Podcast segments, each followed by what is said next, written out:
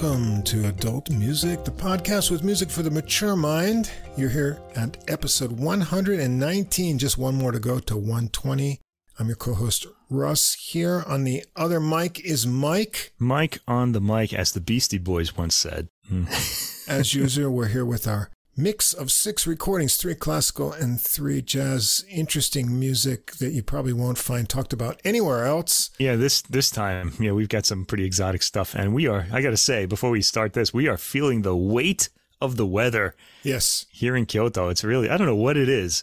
It's kind of cloudy but it's not raining. It's i don't know there's kind of like a, a heaviness to it. It's it's muggy yeah, there's another typhoon, as we spoke about in the previous yeah. episodes. There's mm-hmm. another mm. one that's coming through. Luckily, it's going south. It's going to miss most of the country, but it's bringing all that low pressure mm. and precipitation through. And so, yesterday into yeah. today was rainy. Tomorrow's going to be rainy, mm. about 92% humidity. Right. The, the humidity is really what it is because it hasn't really rained. It, it, it, it yeah. was, they said rain all day, but it didn't rain. It just, but it was just kind of horrible outside. and, know. Uh, you know, both of us are pretty healthy guys. We're pretty much always ready to go. Uh, we don't get I sick guess. very often and go. But I noticed this week in the people around me, people were just like, you know, sapped of energy yeah. and verve. They were kind of zombie like. I think any health on our part is more just the luck of the draw with our uh, genes as opposed yeah, to so. our lifestyles. Could be. I think sitting in a chair listening to music all day isn't really well the, the gateway to health, you know? Right next to my uh, speaker here, I've got a, a pull up stance. So, you know, okay. I'm over there doing some pull ups uh, a lot of times. So, yeah. try to balance out the uh, sitting with some exercise. And I have a bicycle. That's about it. I just ride my bike everywhere. Yeah, that's good too. Mm. In Japan, we can do that. And we're not a car dependent. Uh, it's a very bikeable place, here. Japan, yeah. have to say. But anyway, yeah, things are getting a little weird. It's that time of year, the rainy season and early typhoons, but we've got good music to bring us through everything. Yeah. And I think we're going to like the interesting mix of tunes and songs and compositions we have both in classical and jazz tonight. And for all that music, when we get to it, you can find links to Spotify and Apple Music. If you haven't heard it yet, they'll be in the description for the episode there. There's also a full episode playlist where you can get all the music in one place on Deezer. That's a CD quality streaming platform from France that we usually prefer, but we're getting kind of irritated with this week. We're getting irritated on the classical end. I have to say, they've yeah. been great until this year. Yeah. Suddenly around uh, February, March, I hmm. started mm. noticing, or Russ started noticing this, but I'm noticing it now too, because I'm using it more and more for classical music, that they're dropping like tracks from um, certain yeah. classical albums, and a lot of them too. I mean, there've been about um, over 10 now that I've noticed this in. So the first recording you have tonight. It's got like 16 tracks on it. And yeah. I copied all of the track information because I want, you know, the full kind of yeah. uh, I make sure to do that too, yeah. from Presto that you sent me the link to. Yeah, I have to say, let me give a shout out to Presto Music because they're just fantastic with the way they, uh, I buy CDs from them. They're in England. Yeah and uh, their listing too. Their whole website is really well laid out, and they're uh, on the money ninety five percent of the time. I yeah. found a few mistakes, but they're usually really good. So anyway, yeah. I had the list that I copied, and I I sat down on my you know plush sofa, leather cushions, and I settled in. And I was going to take some notes when I was listening last Monday, and then I I said, wait a minute, this is not the track that the list goes to. and then so I said, let me see. Wait, okay, it's not there and then the next track came up and it was out of sequence. Wait, I can't go on any further. It was so, you know, out of sync. Not only were things uh, misordered, but there were like four missing tracks. But that, that one had two missing tracks on it, and they were misordered too. Yeah, there were two. Because it had 16 tracks on the CD and there were 14 on Deezer. Anyway, it's correct on Deezer now. So if you haven't listened to it, it or even if you did listen to it, I fixed it in our playlist. Oh, in our playlist. In our playlist. Okay. So okay. for our listeners, you can find it. So our playlist is actually more accurate than uh, Deezer's actually plays. I actually wrote to them today. I said, "You got to, you got to get on this. We'll have to see yeah. what, they, what happens with that." I don't know what the problem okay. is there. Yeah, I have more to say about that album because uh, it was really good, and uh, especially because it's on an. I have it on a physical SACD, and those sound so good. I just yeah. love them so much. Anyway, you can find the links all there. And if you don't see the full description or the list or the links don't show up clearly or aren't active on wherever you listen to us, app or platform, just come over to our host site. That's Podbean, P O D B E A N, and everything's easy to follow there. If you enjoy the podcast, please subscribe or follow. Tell a friend who likes music. That'll help us grow our audience. And take a minute, give us a review or a ranking. We haven't got a review or a ranking in a while now. Uh, you know, if you're listening, especially on uh, Apple Podcasts, uh, just take a minute, hit those stars, uh, put in a little note. That really helps us out in the recommendations, helps us cut through all the K-pop podcasts that uh, flood the recommendations. There's very few jazz and classical things in there. You can also come over. We've got a Facebook page. I put up a bunch of uh, new jazz releases this week. A lot of good stuff came out. If you want to find out what's coming out new every day, I'm up by five at the latest with my coffee, scouting the new releases. Wow. Whatever I find the best of for that day, I share it right away there. So if you want to Good you you. know, save yourself time and find good music, if you uh, think you agree with my tastes, then Yeah. you can find what I find right away there. You can also leave a message or comment there and uh, see some interaction that we have with some of the musicians.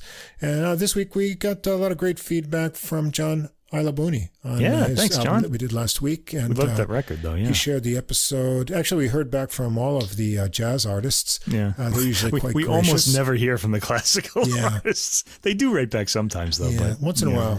Like, uh, you know, even the composer, what was it? Nimrod. Nimrod Borenstein wrote to us. Yeah, he, I think he- he's got a new uh, album out too. I'll have Yeah. to kind of yeah give him a little special preference there. We'll have to see if maybe we'll check that out. kind of more, you know, networks you have to go through to uh, get to the classical musicians. But jazz Mm-hmm. operates more on ground level, you know. Es- Especially the jazz artists that we're Yeah. featuring. I think if we were to go for some of the big names, we probably wouldn't hear from them. But anyway, uh, Yeah. yeah. John was uh, kind enough to share our review, and we really love that album. If you haven't heard it, uh, you should, Yeah. uh, you know, You Are Not Alone. Go back and it's check it's that out. special. It's not just good; it's special. You know, so I think uh, people It's should hear an that. album that takes you places. So you should uh, go on that little journey and check that especially, out. especially since it's we can't get out of here because it's too expensive. Yeah.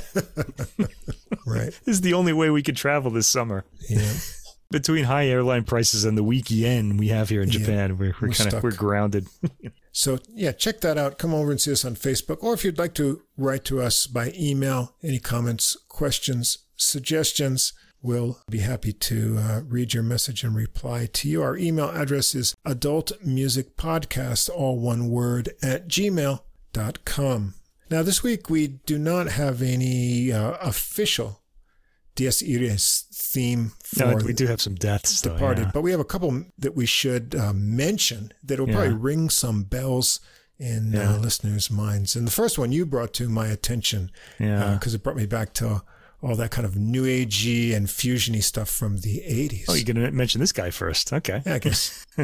George Winston, the Windham Hill pianist who I remember so well from the 1980s, because most of the girls I dated had a Windham Hill record in their dorm rooms. Oh, It was it was okay. I mean, you know, Yeah. giv given the situation I was listening to it in, I rather Yeah. enjoyed it. But he was a little too uh, casual for me, I think. Anyway, but uh, George Winston, who was very popular in the 1980s Mhm. on the Windham Hill label, that was the time when New Age was really kind of Right. soft and kind of wallpapery sounding. You know, it's kind of changed now. It's got a little more Mm. kind of content to it now. But uh, he would just kind of doodle on the piano, and um, yeah. that would that would be a record. But he was um, a big name. part, he was a big name, and he was part of our uh, youth, let's say. Right. So um, Yeah, and I have a lot of happy memories of I bet you do. the situations I was in when I was hearing his music.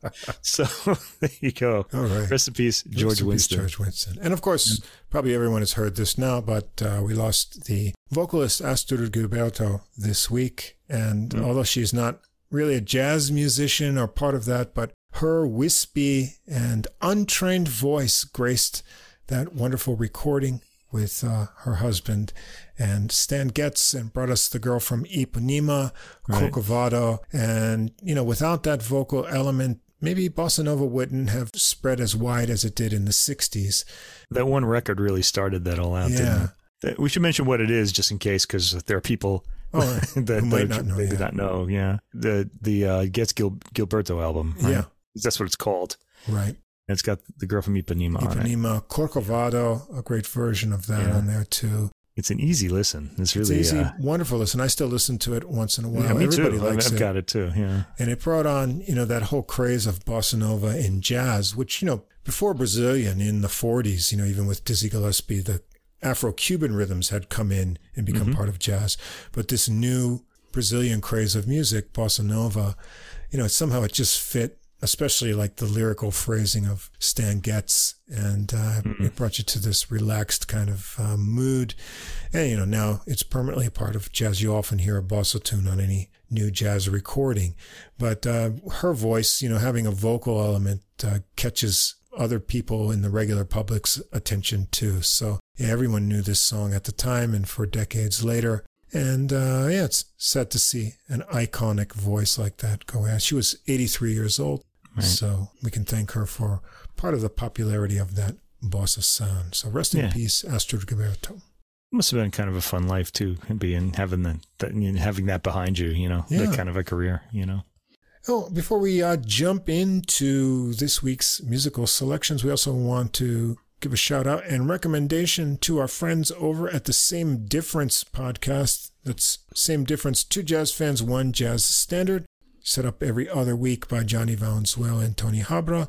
They focus on jazz standards, as the title indicates, looking at several versions each episode of uh, famous standard, and they play little snippets from each one, talk about the history and what they like and don't like, and generally in a good mood and a Yeah. fun podcast to listen to.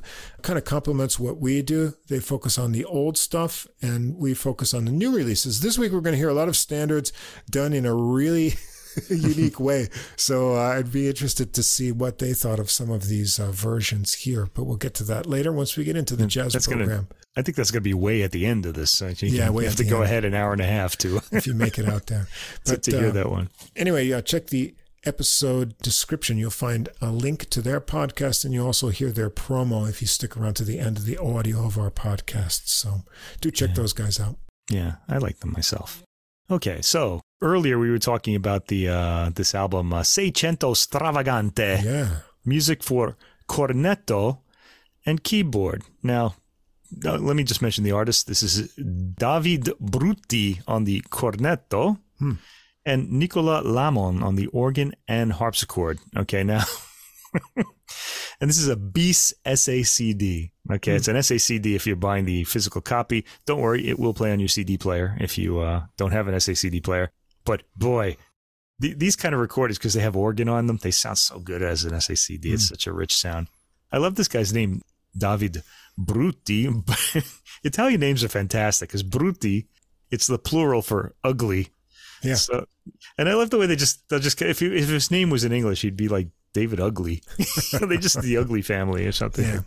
They just keep these names. Isn't that what the uh, Italians called Charles Bronson? Not the plural, but uh, Bronson yeah, I think I that was his nickname in the Italian cinema. is it Uh, Bruto something? I don't know. Brute or something like that. Yeah. Could be. Anyway, he's uh, he's his cornet playing certainly isn't uh, bruto. It's No, really good. no. In fact, it's very impressive. He plays quite a few instruments on this album. I should mention this because when I first saw this album, I thought, oh, cornetto, it's going to be like a, a cornet, like the um the Mm. brass instrument. But uh, no, it's because you know baroque. Now, this you, is the you would wooden imagine. one. Yeah. But this is like the wooden. yeah it's yeah. not a cornet. It's a cornet with two T's in English. It's not just one T. Right. But uh, in Italian, cornetto, and I'll be calling it the cornetto, sticking with the Italian name throughout, just to distinguish it from the. I don't want anybody to be confused with the uh, the cornet, which is kind of like a like a trumpet, sort of. Okay. So the, it's an early Renaissance slash Baroque wind instrument, not brass. It's wind, and it comes in a curved and straight versions. Hmm. And there's also a mute version too, and we hear Yeah. three of them on the recording, all three of these. And these these um instruments were made in from in 2018 to 2019, so they were new newly New made versions, yeah. instruments. Yeah. We're also going to hear two organs and a harpsichord, and I'll talk about them as they come up. Now, the booklet notes on this uh, CD, if you decide to buy it, or on this SACD, which I recommend you do if you like this kind of music.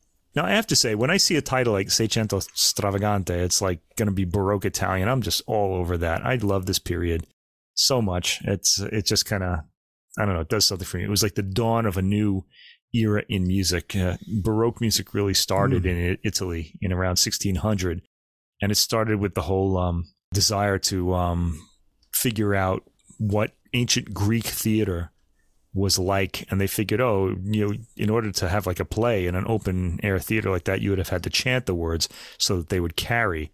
So this whole new idea of uh, singing started in Italy, and uh, the Baroque era gives the first opera and the first great opera, which is Orfeo by Monteverdi. There were others before that, and um, opera became what it became today. Eventually, over the hmm. over the years, it became this uh, huge form of entertainment before movies. It was like the the grandest form of entertainment you can have up until the uh, 20th century. The booklet notes talk about the instrumentalized vocal styles that we hear on this album and the more instrumentally conceived works that replace them later. And um, I could go into all this, but I decided to just let you read uh, Charles Brewer's notes because otherwise we'd be here forever because they're, they're yeah. highly detailed. There's a lot to know about these works if you want to know them, or you could just kick back and listen to them. They're pretty, uh, they're a pretty easy listening and a very interesting one as well. Because yeah. as Russ mentioned to me before the podcast started, you always have these great dissonant like passing notes in the in the melodies and harmony and stuff, and they just yeah. just they suddenly jar you, and I just love that. There are these sudden rhythmic changes for new sections without any setup. It's just really wonderful.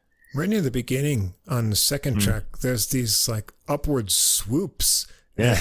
like, what is that? It's pretty interesting. And, you know, I was a trumpet player. And so the cornetti as a instrument that you play with an embouchure, but that it's made of wood. There's mm-hmm. nothing in existence today like this. So it's a mm. sound from a different time and a different place. Right. It really unusual that you're not going to hear in any other music other mm-hmm. than this sort of revival of this kind of period with new instruments. And so that makes it really unique. And reading on the history of this, I came across uh, a passage that said for a time, trumpets were banned in Germany. you weren't allowed to play them. I don't know why they, you know, probably my parents wished they were when I was practicing when I was young.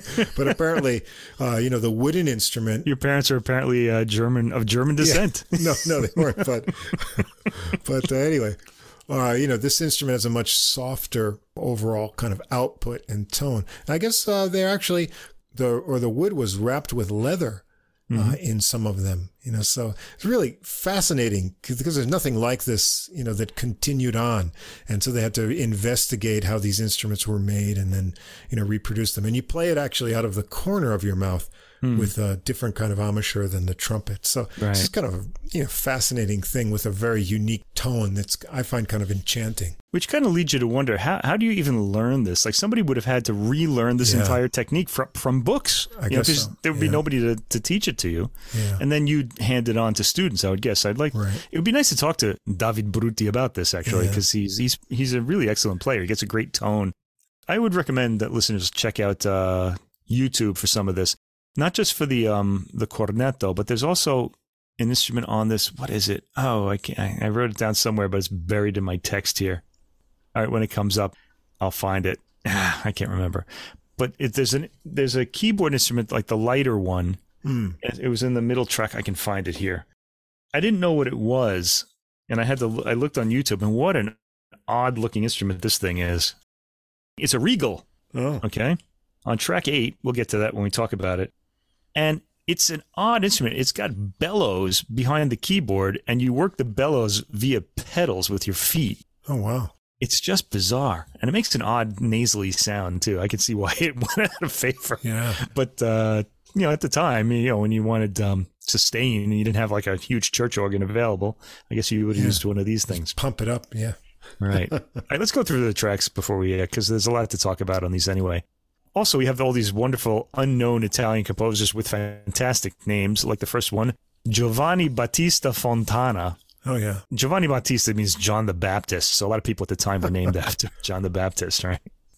Let's see. Uh, Sonata Terza. Okay. Now, on this one, we're hearing, if you want to follow along and get the tone of what all these instruments are, we're hearing the straight cornetto on this one. And this one has kind of a low recorder type sound, but it's rougher in the edges in attack. It's actually more a lot harsher than a, a recorder. Actually, is kind of a, has a nice smooth sound. This really doesn't have that.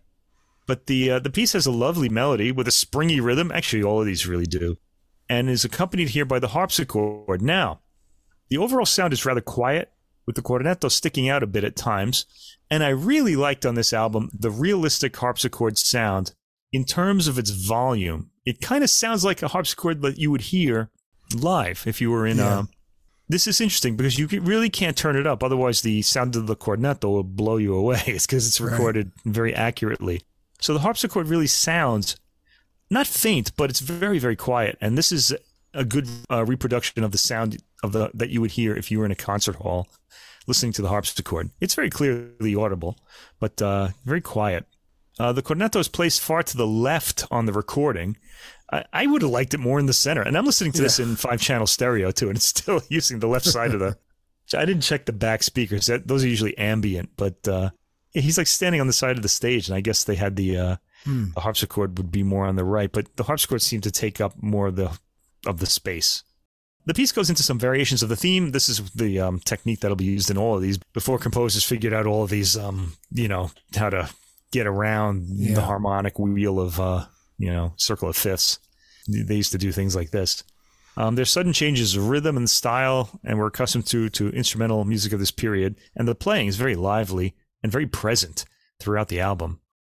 Track two, uh, just bathe in these names: Girolamo Frescobaldi, Canzon Terza della La Lucchesina.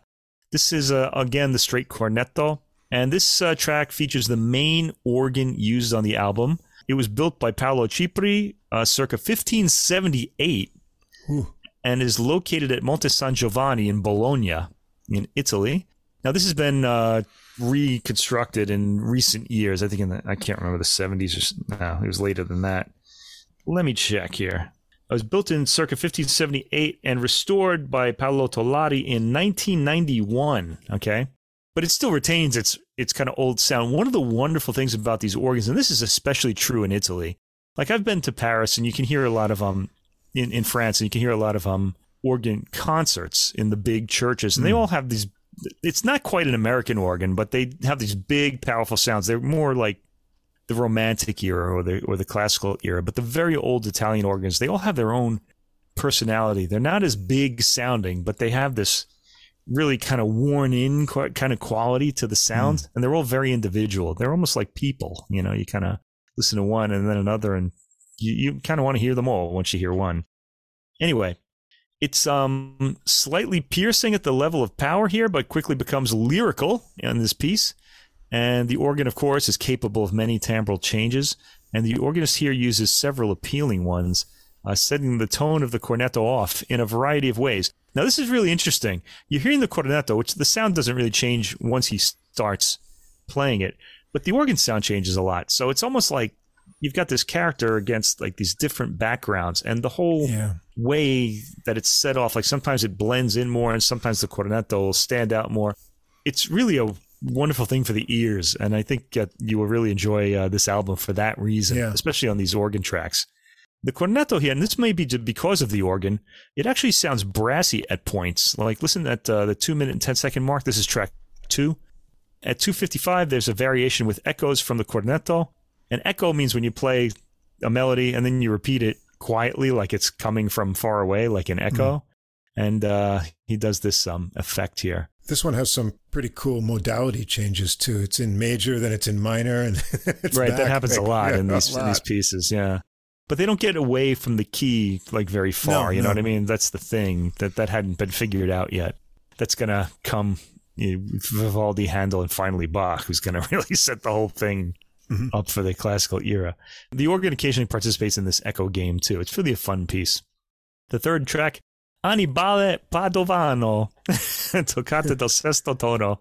Is that a kind of cheese? I think Uh, I think. Padova- Pad- Padovano might be. I don't know, but um, I think you're thinking of Parmesano. Or Pavano, maybe. I don't know. Yeah, maybe. Yeah. and Annibale is named after Hannibal, of course, the uh, invader of Italy Right. during Roman times uh, from Persia. He, he came over the the Alps with an army of uh, riding elephants, which the Romans had never seen before. But the Romans managed to somehow repel him, despite all that. Anyway, that has nothing to do with this piece. We hear the straight cornetto again. It's long sustained, loud, full voiced chord from the organ at the beginning. This is a solo work and comes across as uh, solemn. Hmm. I love organ recordings and surround sound. Oh, I'm sorry. There's no straight cornetto in this. It's just the organ. Okay. I love organ recordings in surround sound. The quality is clear and close, so we don't get the large church ambience we often get on solo organ recordings. That's because this is a, it's not as loud an organ, although on the recording it's very present. Okay, mm-hmm. it's just not as powerful as like say an American organ would be, which I really think are designed for their uh, destructive capacity to weaken the foundation of the building they're in. But this organ sounds it sounds rather small. The recording gives it an intimate feel, and you get a real sense of the organ's sound and power. It's a powerful piece. We're always hearing the um, organ from Bologna, unless I mention differently. On two tracks, is a different organ. Next, Dario Castello. This is a composer that I really like. I've liked all the music I've heard from him. Sonata Prima, and here we're hearing the curved cornetto for the first time on this track. So I guess we had that that mm. organ track, and now we're changing the uh, cornetto instrument, so we have a different sound. Oh, the organ's different on this track too. This is the one that's built in Venice by an anonymous maker around the year 1660. It's located in the hamlet of Caprile in Belluno, Italy, a place I've never been, so I don't even know where this is. It's but it's a tiny place. Hmm. Here, the organ sound is uh, breathier, and the uh, cornetto um, plays with, with it um, in a fuller tone. I really enjoyed the character the instrument adds to this music. Uh, this piece is an example of the Stilus Fantasticus. We heard a whole album of these kind yeah. of works, like uh, I think last year, which is an instrumental style of music with a lot of um, rhythmic quick rhythmic changes and sections. The cornetto steps out a bit in his solo in this piece, getting more adventurous, pushing his tone to occasionally harsher and more piercing sounds. Um, this is a sound we, should, we need to get used to if we're listening to Renaissance era music like shawms and sackbuts. This uh, instrument is a little removed from that, but is capable of kind of like that harsh nasal sound. Yeah. Um, the piece ends rather suddenly and unexpectedly, and then we go on to track five. Andrea Gabrielli, who was famous for um, I think he worked in Venice with his brother Giovanni. They worked at St. Mark's. Anyway, Canzon Francese detto Qui la dira. This is a harpsichord solo, and we get the distant harpsichord. Now, at this point, the volume might be driving you crazy, but um, this is actually the sound the harpsichord would make. It's still quiet here, even though it's a solo. They haven't moved it up. And that's good. Uh, maybe we should have had, like, one section of all harpsichord mm. and one section of organ. I don't know, but uh, it's kind of odd as far as the uh, the volume of the recording goes because you might be tempted to turn it up, but that would be a mistake. anyway, the harpsichord is at uh, its concert volume. And uh, I want to nod to the engineer here, credited as Studio Seicento. They don't give a name of a person. Oh. So, for giving it this much realistic distance and clarity, this piece is contemplative and spacious at a slow tempo. Track six, Girolamo Kapsberger, a composer who I really like as well. Sinfonia 13. I'll just say it in English. According to the booklet, both straight and mute cornetti are heard on this track. It starts with the harpsichord uh, with some immediately appealing chords. The cornetto plays the poignant theme. It then goes into a faster variation, and I'm guessing this is going to be the other cornetto in the faster variation, dancing in triplet rhythm. It's a brief piece at 2 minutes and 10 seconds. Track 7, Andrea Falconieri, La Monarca, has the curved cornetto. It's fuller toned on this track, accompanied again by the harpsichord. At 139, a chromatic theme starts, slowing the piece down and making it heavy. There's something funny about chromaticism, how it does that. It really weighs things down. Mm. It's like we were hearing like water flow, and suddenly it's like molasses. It's just kind of slowly coming out.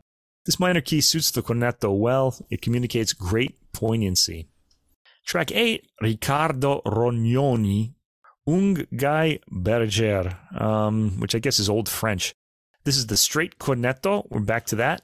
The keyboard instrument is a regal on this piece, and I mentioned that, which produces an odd, very light nasal sustained tone, imitating the more nasal cornetto in this work. It's a portable organ that has brass reeds held in resonators and two bellows, which are moved with pedals. And you can see pictures of it on the internet, and you can see someone actually playing it on YouTube if you just type it in. The Regal, R E G A L, right? Regal organ. Okay, that'll help. Hmm. Uh, the ear is constantly on that instrument since it's such a it's a new sound on the recording, and the entire track is nasal in tone, a sound very reminiscent of like Renaissance like groups hmm. like sackbuts and cornets and that kind of thing.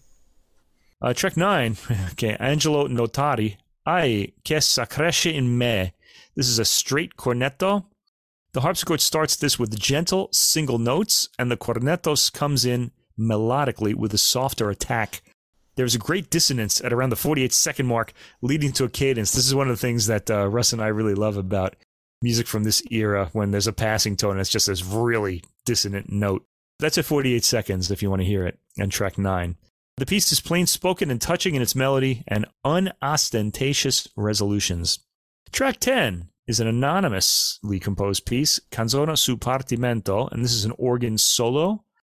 We're hearing the Venetian organ, the Venetian made organ, here again, this is the one in Belluno, in softer voice. Sounding present and solid, well caught on the recording, and I love its sound. It's got its own particular character and doesn't sound like a generic organ at all. Uh, the piece is rather short at 1 minute 46 seconds and engages in a song like melody with chordal accompaniment. Track 11, Girolamo Dalla Casa, a piece called Suzanne un jour, which was a very popular piece in the Renaissance. This is the curved cornetto. It was a, it's actually a song, I think. The cornetto starts this one, and the organ comes in with its lower keyboard range. Now we're back to the the one in Bologna. This is the Bologna organ, which I think is kind of a bigger sounding one blending well with the soloist so that you almost don't realize it's an organ. The organ plays chords throughout in a solemn tone as the cornetto embellishes the melody with figuration, varying his approach each time the melody comes around. Track 12, Giovanni Salvatore, Toccata Seconda del Nono Tono. This is an organ solo on the Bologna organ. The rest will be on the Bologna organ, in fact. This has an appealing full sound the piece starts with full sustained harmony on the chords and figuration in the melodic area. There are lots of ornaments, and I love the full range of sound the instrument and recording produce here. The piece has full spectrum sustained chords throughout, acting as accompaniment to the melodic material. It lets up a bit when the lower voices join in with the melodic activity at around the 2 minute and 10 second mark, where the thematic material is passed from voice to voice. Track 13, Giovanni Martino Cesare, La Focarina, this has the straight cornetto and starts with a softer attack on the organ. The cornetto's line is melodic and features a lot of ornamentation. you can say that about all of these tracks, I guess. The cornetto actually has brassy qualities in this piece and shows a bit of virtuosity in some of the ornamentation. Track 14, Francesco Rognoni Taeggio, Pulchra es amica mea. This has the mute cornetto, which we're really hearing for the first time all by mm. you know throughout the piece here. We've heard it once before, but uh, only as a, a part of the piece. This starts with the organ again, and we hear the mellower toned mute cornetto play the downcast minor melody. The melody is beautifully shaped by Brutti to the point that it's touching in certain spots. He gets maximum motion out of the still rather brash sounding instrument. Track 15, Giovanni Battista Fontana, Sonata Seconda. Here, Brutti is playing the curved cornetto. This has the powerful, brassy sounding curved cornetto. We hear the organ again, the Bologna one. The organ accompaniment mostly features block chords with occasional decoration in the first section, with the cornetto taking the melody. Brutti is able to shade the tone of this instrument well so that it's never got an in your face sound, as I think it probably would in the hands of a lot of people. Uh, he he kind of tempers it a bit, you know? I bet I could play some real evil sounds on this if I got my hands on one. I, I think you probably could, indeed. you wouldn't want to get it in the hands of a kid. the organ starts imitating some of the cornetto's lines in the second section. I like the somber tone Brutti is able to get on the cornetto in the second in the section in the third minute. At 344, a triplet dancing melody starts up, very common in music of this era. The cornetto plays winding lines. The next section slows down, and the organ gets a church like vibe as the cornetto ripples through its material. The last section has a bit of a lift to it, and we hear imitation between the organ and cornetto. Finally, we end with a piece by Biagio Marini, Sonata per organo e violino o cornetto. So violin or cornetto. And of course, we're going to hear the cornetto, not the violin. This one, he uses the curved cornetto. We hear the, oh, this is the Venetian or the Venetian made organ again. That's in uh, Belluno, Italy, uh, for the second and final time, which sounds a bit more modern than the Bologna based one. It introduces the theme, which the cornetto then repeats. We hear a lot of those uh, Monteverdian runs that he likes to use on trumpets think of the uh, Vespers, if you know the mm. opening track of the uh, Monteverdi Vespers. You hear those great uh, brass fanfares. The organ has a lot of solo material in this piece, after which the cornetto will come in repeating it, then going off on its own tangent. At 132, there's a nice change of sound in the organ to a lower, a lower end sound. Then the next section, the organ leaps up high in its mid range as the cornetto imitates its lines. There's a really harsh but perfectly musical outburst from the cornetto at the three minute mark or so after the organ solo section, and this leads to a cadence of the organ to end the piece. Yeah, those kind of brash outbursts that, that could have easily been the whole album in, in certain players' hands. Okay. Let me just say, listeners, I'm biased about this album right from the beginning. I love early Italian Baroque music of all sorts, as well as late Italian Renaissance music, and this really hit the spot for me. It's extremely well played. I made fun of David Brutti's name at the beginning, but he's a great player, and he should really be praised for his ability on this album. He'd be a great uh, person to talk to too about about this instrument. The character of the works is perfectly realized, as we would expect from two Italian musicians steeped in the tradition of the period. In fact, I'd say that David Brutti's playing of the various cornetti is amazing. The instruments have the character of brash, blaring instruments from the Renaissance era, and Brutti keeps all of his instruments sounding tuneful and tonally under control. I appreciated BIS's realistic sound on the harpsichord and the way the recording captured the organ used. In fact, the sound of the organ on most of the tracks, uh, the Paolo Cipri, built in the Monte San Giovanni, Bologna, Italy, has real character, as does the other used on only two tracks located in Caprile in Belluno, Italy which is in the Veneto, not far from Venice, actually. Both organs are restored, but have such fantastic character and individuality that I was mesmerized each time I heard them. The whole album is a unique approach to music that's becoming more available, but that I feel still isn't familiar enough. And if you like this era of music, I'd say you have to hear this. I'd encourage everyone else to sample it at least. Uh, the music is expertly played. All of the instruments have their own unique character and timbre, not least the organs. And uh, I will be returning to this, absolutely even though I've heard Cornetto before, and we've had a few recordings with them on the podcast, it's still an unusually charming sound that comes from a different time yeah. and place and always makes me tune into it. Yeah, it definitely grabs the attention. yes. Everything here is played with enthusiastic spirit and a real kind of sprightly energy. There's a lot of snap to the lines, and uh, it makes it a lot of fun. That sprung Italian rhythm, yeah, you know, that comes with the uh, sunshine of that uh, fantastic country. and I enjoyed the melodies a lot. They're easy to follow and pleasing.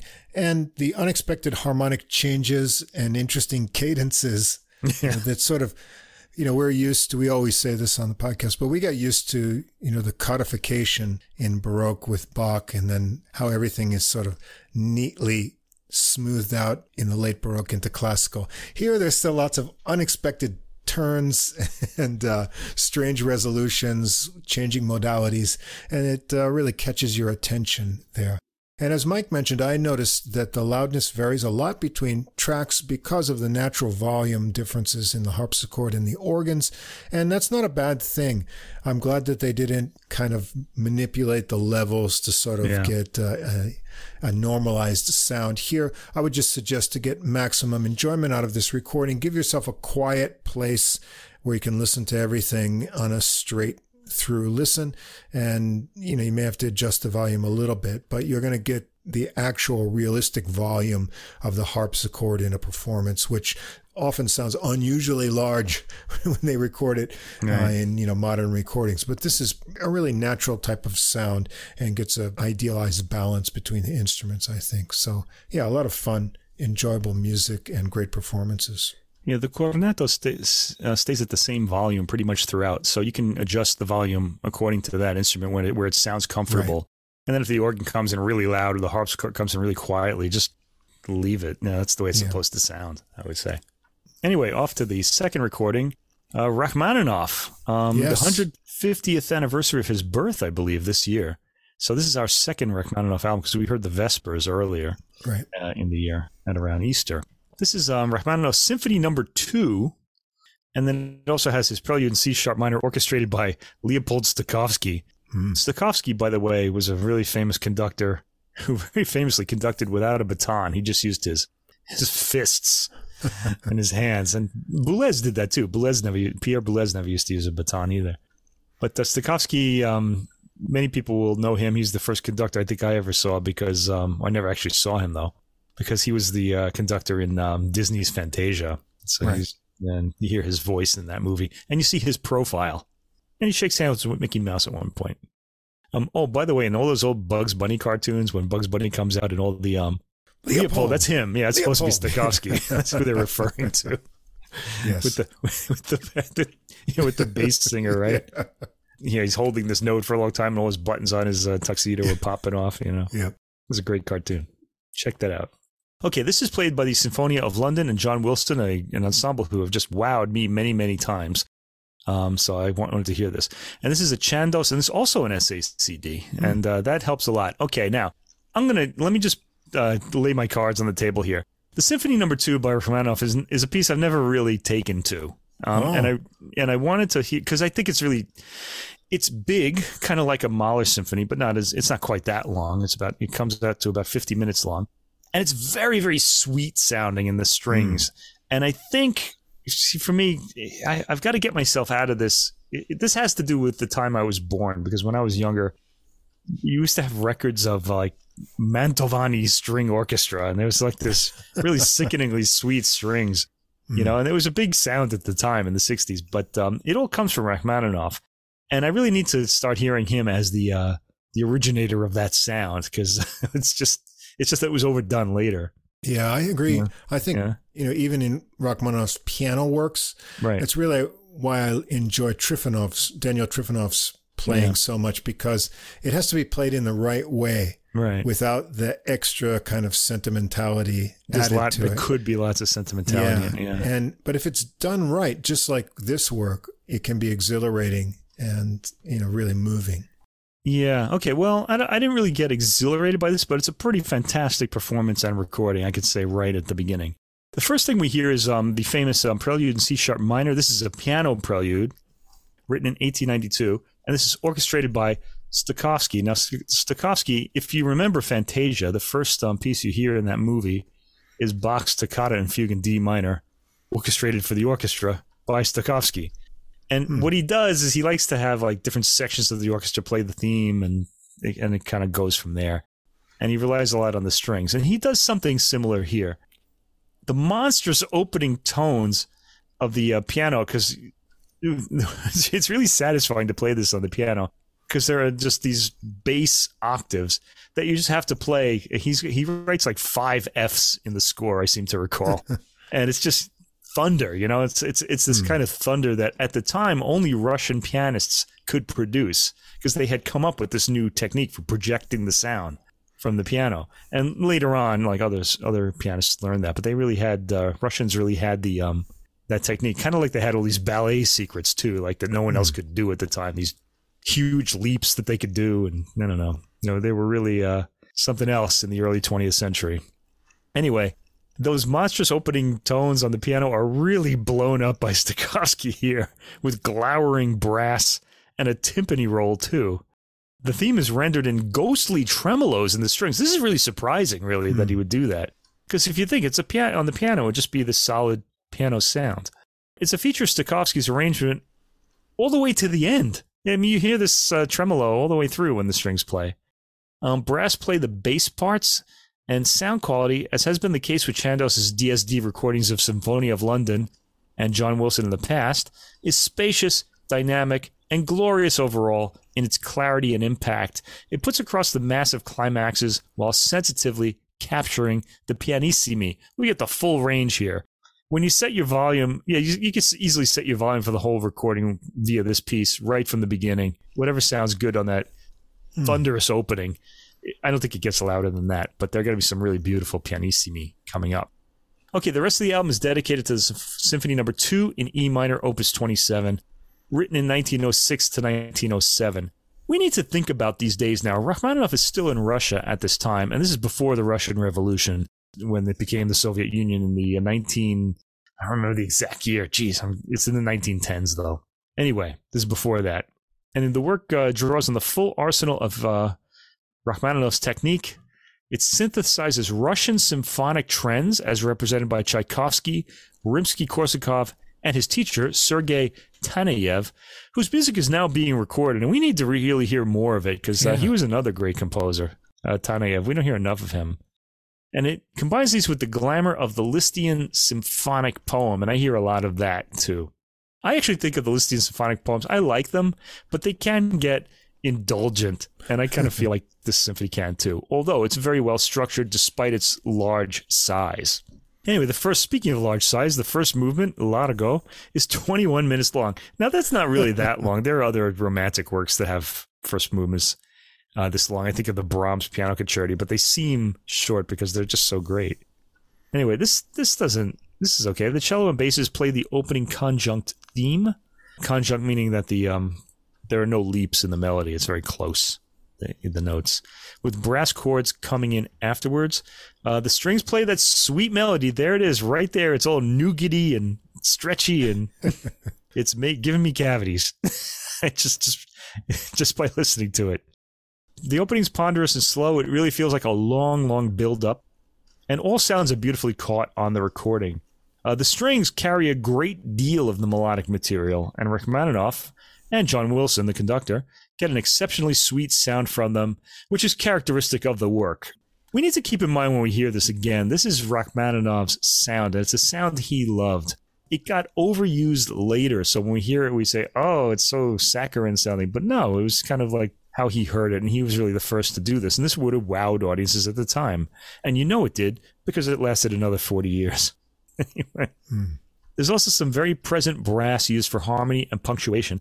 Uh, the work takes its time building up tension, and Wilson is in no hurry, keeping the rhythm taut while allowing the themes to be exposed at a leisurely tempo. Now, what's important here is he's going at this comfortable tempo, but the rhythm doesn't sag ever, and that's what really keeps tension mm. building. So this is a really well conducted um, performance, as I sort of expected it would be. At around 4:45, we hear a precisely marked rhythm for the first time with string melody. Now, when I say precisely marked, I mean you can kind of feel the downbeat. You don't just you know you don't have to count it anymore. There's a Russian feel to this part rather than the Lisztian sound bath of the opening, and uh, climaxes reg- register strongly on the recording. There's a strong accent just after the sixth minute, at 625, winds and strings share a question and response section of music. Uh, despite the length of the movement, motives and thematic material in general is all tied into a unit exceptionally well so that they all register well on repeat. You remember them when you hear them, and that has a lot to do with the conducting as well. One example would be the Russian theme heard again after the eight minute mark. It sounds um, sort of like a Russian folk dance.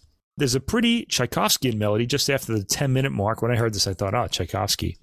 Uh, that winds introduce and strings finish. Now, he's not, this isn't a pastiche, but Rachmaninoff is sort of um, using the, their styles to kind of um, sum up sort of Russian music up to the time when he's writing this. Sections of music melt into each other appealingly throughout the work, an effect well portrayed by Wilson and the Sinfonia of London. By the 14th minute, we've melted into a more menacing section that climbs and builds tension as it does so. Uh, this continues for some time. Rachmaninoff going to Mahlerian lengths, Gustav Mahler, and proportions to build up his material. It resolves slowly. There's a slow build to the final cadence, with a crescendo peaking at a fairly modest forte. The second movement, marked allegro molto, not a slow movement. This really does sound kind of like a, a Mahler sort of structure to me. Mm. And and it's very romantic, as was Mahler's movement. I think actually Mahler had more modernist elements in his music though than Rachmaninoff did. Rushing strings open the movement very much in the Russian troika ride tradition. If you remember Prokofiev's piece from Lieutenant Kije, it's that sort of rhythm for the troika ride. The conducting has good energy and rhythmic propulsion is well realized. At 108, a more romantic theme is heard in the strings. and when I say romantic, uh, Rachmaninoff is the king of romance, as we all know from the end of the, the last movement of the second piano concerto. This sounds like that. It's very hmm. syrupy. Mm. Let's see. After this slow section, the more frenzied opening material comes back with even more energy at 2 minutes and 19 seconds. Now, I want to say, I'm saying that it's very syrupy and things, but Wilson doesn't make it sound schmaltzy, and that could easily happen. Um, so he's he's keeping the rhythms taut, keeping the music moving, and not lingering on this in this this kind of sickening way that some conductors of the past have done. Will remain nameless. This fades into a decrescendo, and we get frenzied, bowed music at around the three minute and eight second mark. Wilson keeps all the rhythms taut. I keep saying this, even when the beats become more spread out. I like the sound of the famous brass chords at 423, creamy and sounding like they're coming from a distance. There's an awesome fortissimo at 513 as the music regains energy. Uh, the percussion impacts powerfully on the recording. At 554, gentle chiming percussion entered the score, giving the music a wintry feel. A more syrupy string theme returns at 630. Just before the end, we hear a beautiful brass chorale. The sound is full bodied and rich. The scurrying strings bring the movement to a quiet end. I'm looking at all my writing here, and I've written the word taught, T A U T, as taught, like he taught a lesson. I'm wondering if the spell check doing that. I don't Could know. Be. I have this thing where I like to like, I like words that are different from each other. You know, they're kind of, they're spelled differently, but right. they're pronounced the same. And ever since college, we we would always kind of write these words like the way they weren't supposed to be written, and now I think it's become a habit. I just write the word the opposite way. Okay, track three, Adagio. We've heard so much syrupy string playing in this work, and now we're in the center of the beehive here, as far as the the honey goes. Um, we have a movement dedicated specifically to that type of sound.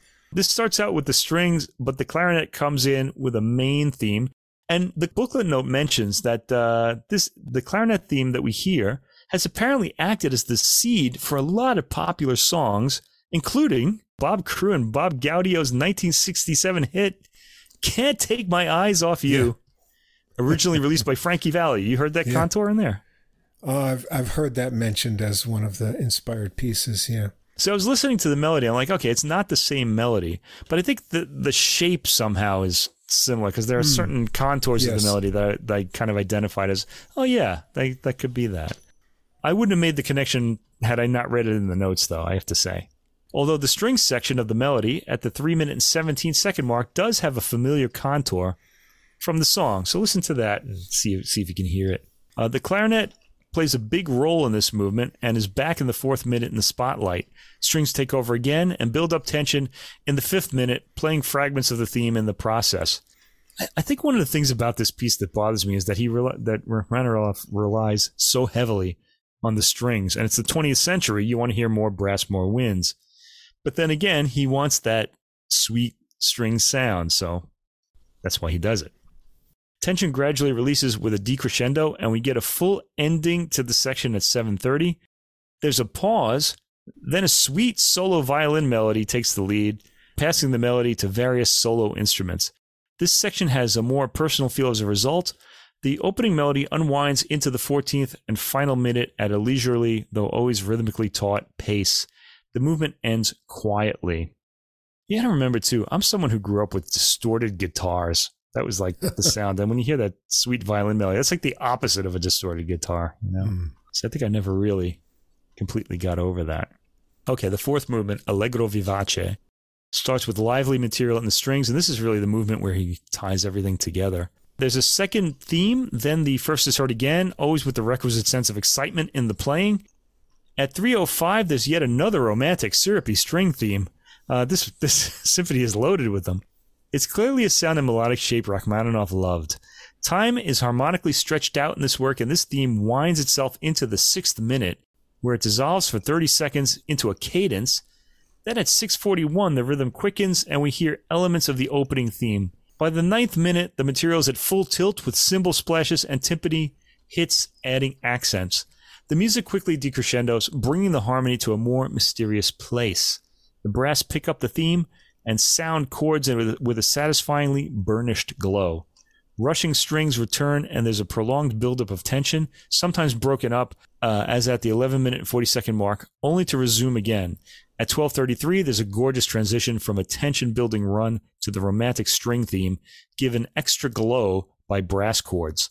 Big boned cadential material at the end, complete with timpani to give the ending a big impact and bring the audience to its feet. It almost brought me to mine. this is a, it was a big ending. Okay, so while I've never been a big fan of this particular symphony because he uses strings a lot and to exceptionally sweet effect, this is a sumptuously scored work and it's brilliantly captured on the recording.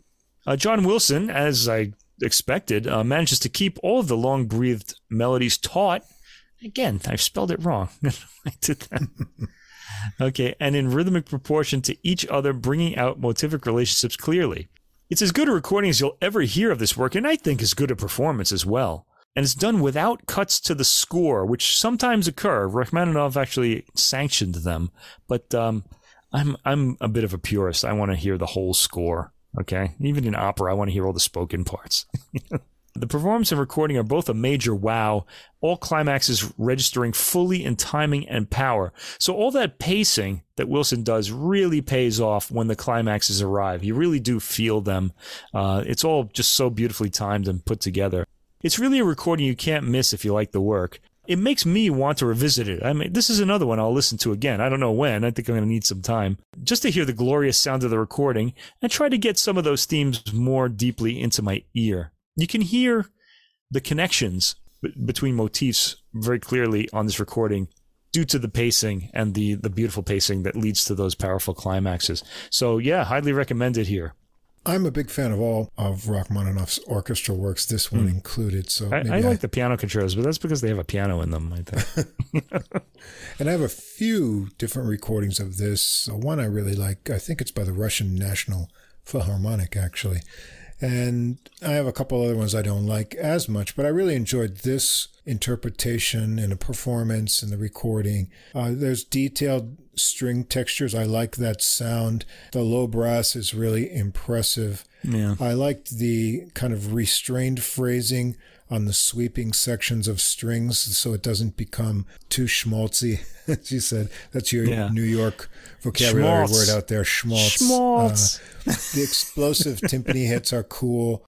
I thought it was expressive without being indulgent. That, that's important to make this work, you know, this piece work. Yeah. A warm sound quality through all the movements. The second movement has a really nice, intense sense of motion to it. I like the lightness of the sweeping theme, uh, the furious and kind of fleet crescendos, and then more of that wide brass.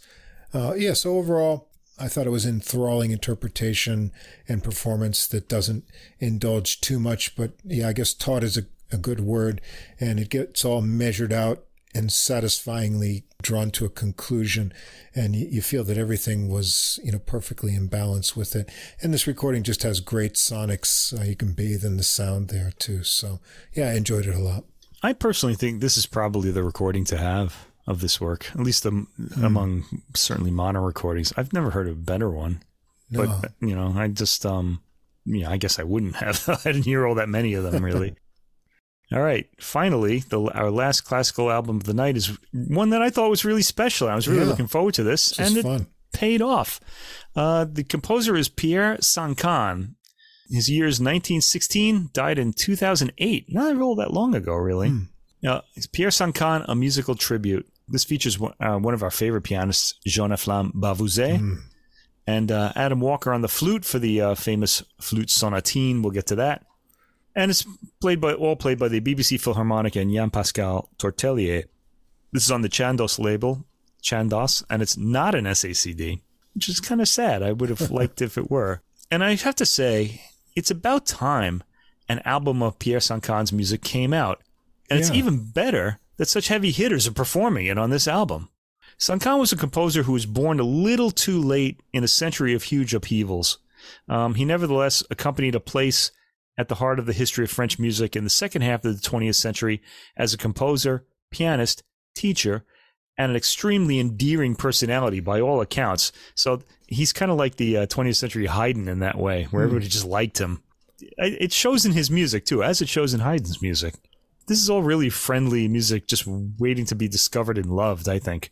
You have to keep in mind, Sancan was born in 1916, the same year as Henri Dutilleux, who's a very different composer. Mm. I mean, he's very much in that uh, 20th century sort of um, sound yeah. world, you know? I get a feeling, you know, reading about him, he's very well known in France, but not so much outside. Yeah. And the overwhelming kind of theme, other than the um, string piece here, is that of playfulness and fun. Yeah. which doesn't feature too much in 20th century I know, music. right? So he might have just been, uh, you know, too kind of enjoyable for some of the music that he was, uh, his contemporaries were doing. Yeah, 20th century French composers. There, there are two real schools, as far as I can see. There are the uh, the real uh, modernists or post-war modernists like Pierre Boulez and you know the, the serialists and things like that. Henri Dutilleux would be like a post, you know, a, a post-war modernist. And then there are the really light composers like Jean-Michel Damase or Jean Françaix. And I think um, Sancan isn't quite as light as those two. He's, he's playful and bombastic at the same time. Yeah, and So- there's a bit of um, it's it's not played only for pleasure. There's a little bit more to the music Yeah. than that. Okay, so I'll try to uncover that a little bit in what I say about these uh, works. Um, he was successful as a composer in his early days, but became a pianist because it was steadier work and paid the bills. That sounds like my life. Although I didn't become a pianist, I became something totally non-musical. Also, Bavouzet assumed he stopped composition because of the post-war avant-garde like Messiaen, Dutilleux, and Boulez, um, which confronted him with the limits of his development as a composer. He suffered from nerves, so he didn't want to play the piano live all the time, and later became a teacher at the Paris Conservatoire. And he um, devised a method. This is really interesting. This is what he's really most remembered for among musicians. He devised a method to help students cope with the growing demands placed on professional pianists. Of course, in the 20th century, some of the some of the piano scores that were written were, were extremely demanding. Jean-Efflam was one of his students and credits him as changing his life by enabling him to transition from the state of being a gifted pianist to that of being a professional one. Wow. It's an interesting distinction. Okay, there's a good chance that most of us know one uh, uh, Sancan piece. His Sonatine for flute and piano is the only work of his regularly performed today, and it's on almost every um, flute and piano album, Right. especially of French music. And if you have a uh, an album of uh, French flute and piano music, there's a good chance this piece is on it. It's so French and dreamy out Yeah. of all of these. Yeah. It is included on this album too. We hear Adam Walker play it with John Flamme Bavouzet. But finally, we have much more besides, and uh, in all different uh, genres.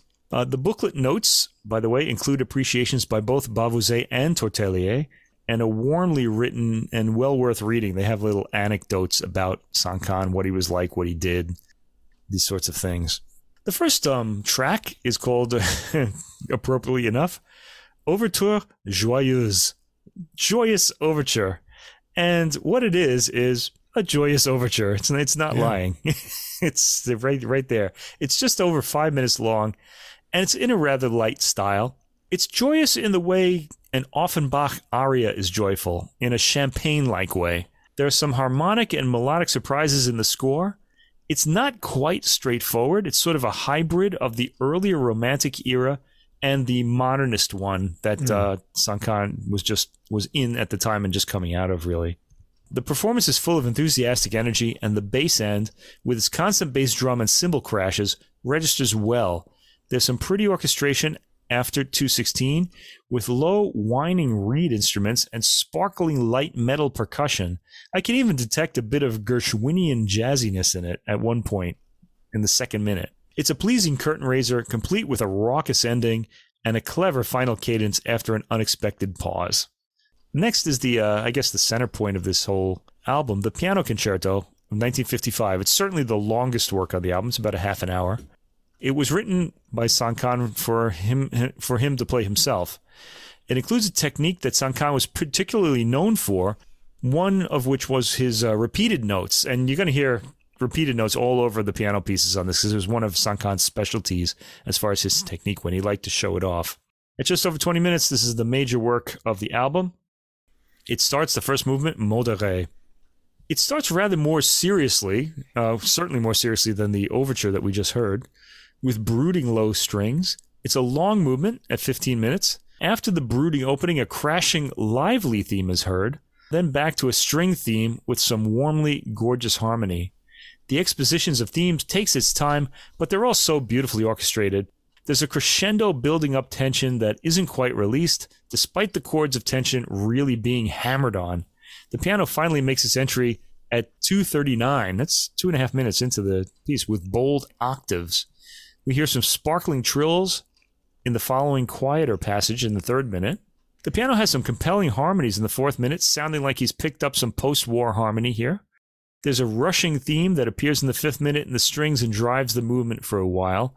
And I should mention that the sound of the orchestra and piano is a bit distant on the recording. Crashing sonorities register well, and I'm guessing that's probably the reason for the distance. But on the piano's louder passages, one doesn't get a three dimensional sense of the instrument. There's a pause in the se- okay, so the sound I don't know, it's a little bit two dimensional mm. on the recording. And uh, after the Rachmaninoff, I got to say this is a little bit of a, a letdown by by the by Chandos here because that one was so vivid. Anyway, there's a pause in the seventh minute that actually sounds like the end of the movement, but the music resumes on dramatic romantic passages after that. A lot of tricks in this um in this movement. At 8:38, the uh, section after the pause comes to an end via a natural fade, and the piano gets a broken music box type of solo with some colorful extra notes thrown in. This develops over time into a crescendoing, tension building passage in the orchestra with piano playing figures over it. At 11 minutes and 10 seconds, the crescendo bursts and the piano starts some racing figuration. The piano and orchestra now seem at odds with each other, but come into sync towards the end of the 11th minute as the piano answers the orchestra's gestures. At 12:30, there's a piano cadenza featuring rapid, rattling trills in the high end and some rapid scales played with gossamer touch. It catches the ear. Um, Bavouzet seems to be um, playing at an even higher level than we normally hear him at. He seems like he's really engaged by this music, and hmm. it, it, really it's really endearing to him. He's putting a lot across. The cadenza ends with some questioning chords, which break into circling arpeggio figuration and a repeated note and an octave run to the bass end. The orchestra comes in with explosive, big boned gestures to bring the movement to a majestic ending. There's a lot of material to hear in this movement. It invites repeated listening. I'm sure everything I just told you isn't going to give you any kind of an idea what you're going to hear because there's a lot to hear. And this is a, a movement that's going to invite repeated listenings because there's just so many de- much detail and so many different sections that just come in by surprise that uh, it's going to be well worth hearing. The ending makes the movement sound like an independent piece in itself. The second movement, Andante, has gentle orchestration marked with light bell like percussion and a high flute or piccolo. I can't really tell. Uh, the piano comes in playing a melody accompanied by repeated quarter note chords. The movement is less than half as long as the previous movement. And the orchestration and harmony in the strings is mirage like, not quite coming into focus. The piano is the main focus of the movement. The orchestra will set background textures for the piano to play over. The middle section builds tension via a crescendo, which evaporates as the opening gentle theme comes back in the piano. Lovely touch by the orchestra at the ending too. So I kind of feel like this is like the piano playing in front of a like a, a foggy background, let's say. Kind of nice. Third movement, Allegro Vivo. This bursts out with a bass drum and bell-like percussion at the beginning, with the energy of the uh, Ravel Piano Concerto in G if major. If you know that one, it's it's in G anyway. Uh, if you know that one, it just really starts racing, and this one does too. The piano has some cheerful, rapid scalar material to play. There's some smile-inducing brass glissandos placed in the foreground when they appear. really funny, actually. Meanwhile, the flutes and other woodwinds imitate and play off the piano's line. Uh, Bavouzet really is magnificent here. His affection for the piece and its composer is palpable. He's constantly playing at high speed in this movement, and his energy never flags. At the four minute mark, the orchestra takes over the theme with upward brass glissandos erupting out of the texture like streamers at a party. There's a lot of interest in the orchestral color here, along with the piano. Brass get a lot to do. At 523, the tempo finally slows down, and quite a bit. A darkness has crept into this irrepressibly happy movement, but it doesn't last long, lifting itself out and up to a majestic theme in the orchestra with many bass drum and percussion crashes. The piano gets a brief cadenza that brings it into the, its low bass end. The hmm. orchestra responds with a quiet line that the piano picks up and extends for an ending, which comes as rather a surprise. It's great to have a recording of this work. I was really glad to hear it.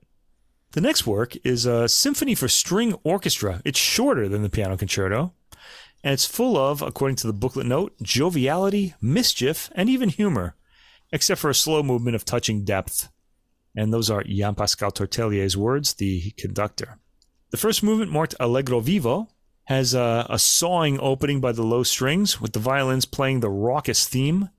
The movement is high energy and rather brief at 4 minutes, 9 seconds, and continues as rewritings of the opening, developing from those rhythms and patterns. There are inventive moments as when the melody is heard in the middle voices during a lull in the second minute. The theme is boisterous by the third minute, after which it slows down as though a brake is slowly being pressed, and gets to a suitable and still quick speed, with energy driving it to the end on several repeated chords. The second movement, Andante, has a poignancy, as Tortelier mentioned.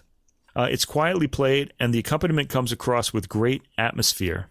The movement of themes and accompaniment against each other is pleasing to the ear. Textures subtly change throughout the movement, and at the end of this 3 minute and 40 second movement, or, or at this point, the solo cello actually sounds like a reed instrument with low bass pizzicati having a percussive feel. Third movement, Finale Presto. This movement picks up the pizzicati and places them in the high end of the violins with a more rapid tempo. This acts as accompaniment to the bowed themes, all brief and jumpy. At the one minute mark, we get a longer legato line in the violins and violas, while the cellos and basses play briefer, more percussive material. Uh, this reverses rather pleasingly sometime at around 140. The piece seems to have reached the end by 250, but then an eerie rising set of lines starts up, and the piece ends on a surprising quiet chord. Track 8 is a piece called Commedia dell'arte from 1952. It's the overture to this work. Rushing material in the strings opens this movement, and breathy, whistling, harsh winds play out. The orchestra continues on as though we're caught in a whirlwind with sounds like objects spinning around us. At 107, a hyperactive theme with glissandos in the brass is heard. There are comic changes of tempo and orchestration, the texture becoming spacious one moment, saturated the next. We reach a respite with a gliding theme at 145 or so. Surprising harsh sounds peek out of the texture at times. By the beginning of the third minute, we're hearing quiet, scurrying string lines, again with wise guy outbursts from the occasional wind instrument. This is another work with what sounds like a final cadence followed by comic outbursts from brass and winds. Another more emphatic cadence ends the work. Okay, tracks 9 through 11, the famous Sonatine for flute and piano from 1946. It's a set work for instrumental classes and was written for a competition at the Paris Conservatoire. This is the uh, only chamber work on the album, too. And Adam Walker is the flautist on this piece. The first movement, Moderato, starts in a beautiful pastoral style, with light playing by Bavouzet on the piano, complementing the flute's light sound beautifully. This movement really moves at a fast pace. The piano has a lot of Sancan's beloved repeated notes. The rhythm is vibrantly adhered to, and in fact comes into high relief at this fast tempo, making the movement dance. Great athleticism is shown by both players. You can hear that this would be a competition piece. The movement ends and the track continues with a piano line that sets up the slow movement. The flute comes in with a statement at the end that leads into the second movement and continues the theme it started on track um, 10. This is a through composed work, even though it's kind of separated into three sections. So the flute uh, is playing its theme, the piano settles into a slow arpeggiated pattern. A sudden crescendo makes the passage at the beginning of the first minute register dramatically. Then the music falls back to the gentler opening theme. The flute gets a bit of a cadenza at the end of the movement when it gets up into its high end, playing dramatically, sounding beautifully full toned in its lower end. The figuration speeds up to lead into the third movement, anime. The piano starts this part, picking up the flute's line from the previous movement.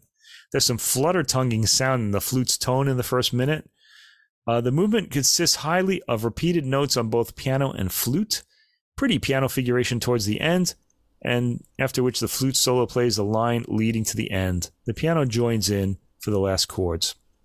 And the program concludes with four encores that Sancan wrote for himself to play on solo piano. Track 12 is the Toccata for piano from 1943. This has a manically racing tempo in the opening. The piano is lightly played rapidly repeating chord patterns split between both hands. Bavouzet gets a full bodied sound in the bass that registers enough to be understood, but the recording lacks resonance. I really wish it was a little closer, and we could have used more of it. The recording is very dry. Uh, the brilliant performance is perfectly audible, though. The machine rhythm breaks up as tension building patterns come in after 130. The perpetual motional patterns are back by the end, and the piece ends excitingly. It's a great performance by Bavouzet. Track 13 is a Caprice Romantique for the left hand alone for piano. Now, these kind of pieces were pretty um, common at the time, people coming back from the war with only one arm, but this was written for Sancan himself to play. I guess he wanted to sell it too. Anyway, it's a more romantic mode with lots of space and transparency in the material. The occasional harmonic twist gives away that this isn't written in the 19th century. At 133, a new section begins with questioning, wandering lines. The lines eventually crash into the deep bass end of the piano. More emphatic lines emerge from this, tempered by rubato. Listening to this performance, it's amazing to think it's only for the yeah. left hand. yeah, it sounds full body, and I've heard other left hand pieces, including the Ravel hmm. piano concerto for the left hand. You can kind of tell it's for the left hand, even though there are like tricks to make it sound like it's for two hands. But this is really an incredible effect in this particular piece. Yeah, the illusion of two hands is well caught in the writing. Uh, at 509, an emphatic percussive sound takes us away from the romantique element, and the piece ends on a heavy cadence with a deep bass note. Track 14, Boîte à musique, which means the music box, and you'll hear why as soon as it starts. It has a pretty music box melody in the very high end of the piano, played with appropriately mechanical rhythm by Bavouzet. It's short at 158. Uh, at 34 seconds, it changes into a mid tempo waltz. There's a lightly jarring note in the cadential chord at 101. The opening melody comes back, slower now, as the music box is winding down. Some odd harmonies are introduced, like the music box is breaking down, and Bavouzet produces the slowing of the music box beautifully. Apparently, it's rapidly wound up again because the very last passage is played at full speed. Bavouzet in the notes mentions that um, Sancan had Alzheimer's disease at the end of his life, and Bavouzet himself says that when he plays this piece, he thinks of Sancan's brain breaking down at the point of the slowing of the music box, which adds oh. kind of a poignancy to this uh, piece, which is really very playful. I mean, I don't think it, mm. you know, that heaviness is in there, but Bavouzet himself uh, thinks about it. He said. Anyway, the 15th track and final track is Mouvement for piano marked Anime. It's an extremely rapid toccata like piece with amazingly taken repeated notes. Uh, the tempo is breathless. At 1 minute and 10 seconds, there's a change to more fluid material, less block like. The opening material returns at the end, and a rush up the keyboard leads to the final note, a very exciting way to end the program. And that's it. I'm glad I finally got to hear so much of Sancan's music. It was well worth it. As I said, the centerpiece is clearly the 28 minute piano concerto, which contains a lot of ideas in it. You can spend days just listening to that over and over again and uh, finding new things in it, particularly in the first movement. Um, listeners, of course, will gravitate to the sonatine for flute and piano, but all of this is an enjoyable, light, and often clever discovery. Bavouzet's playing is brilliant throughout. He's really playing like over and above what his normal, very high level. His affection for the composer and his music is palpable. Adam Walker is brilliant in the flute sonatine, and the BBC orchestra conducted by Yan Pascal Tortelier play brilliantly and don't allow the energetic tempos to slacken. In fact, all of the performances on this album were exceptionally vivid rhythmically. My only qualm is the rather two dimensional sound quality throughout. There are bursts of bass that enter the room, but most of the sound stays within the confines of the speakers, and the piano sound lacks resonance, but has plenty of detail.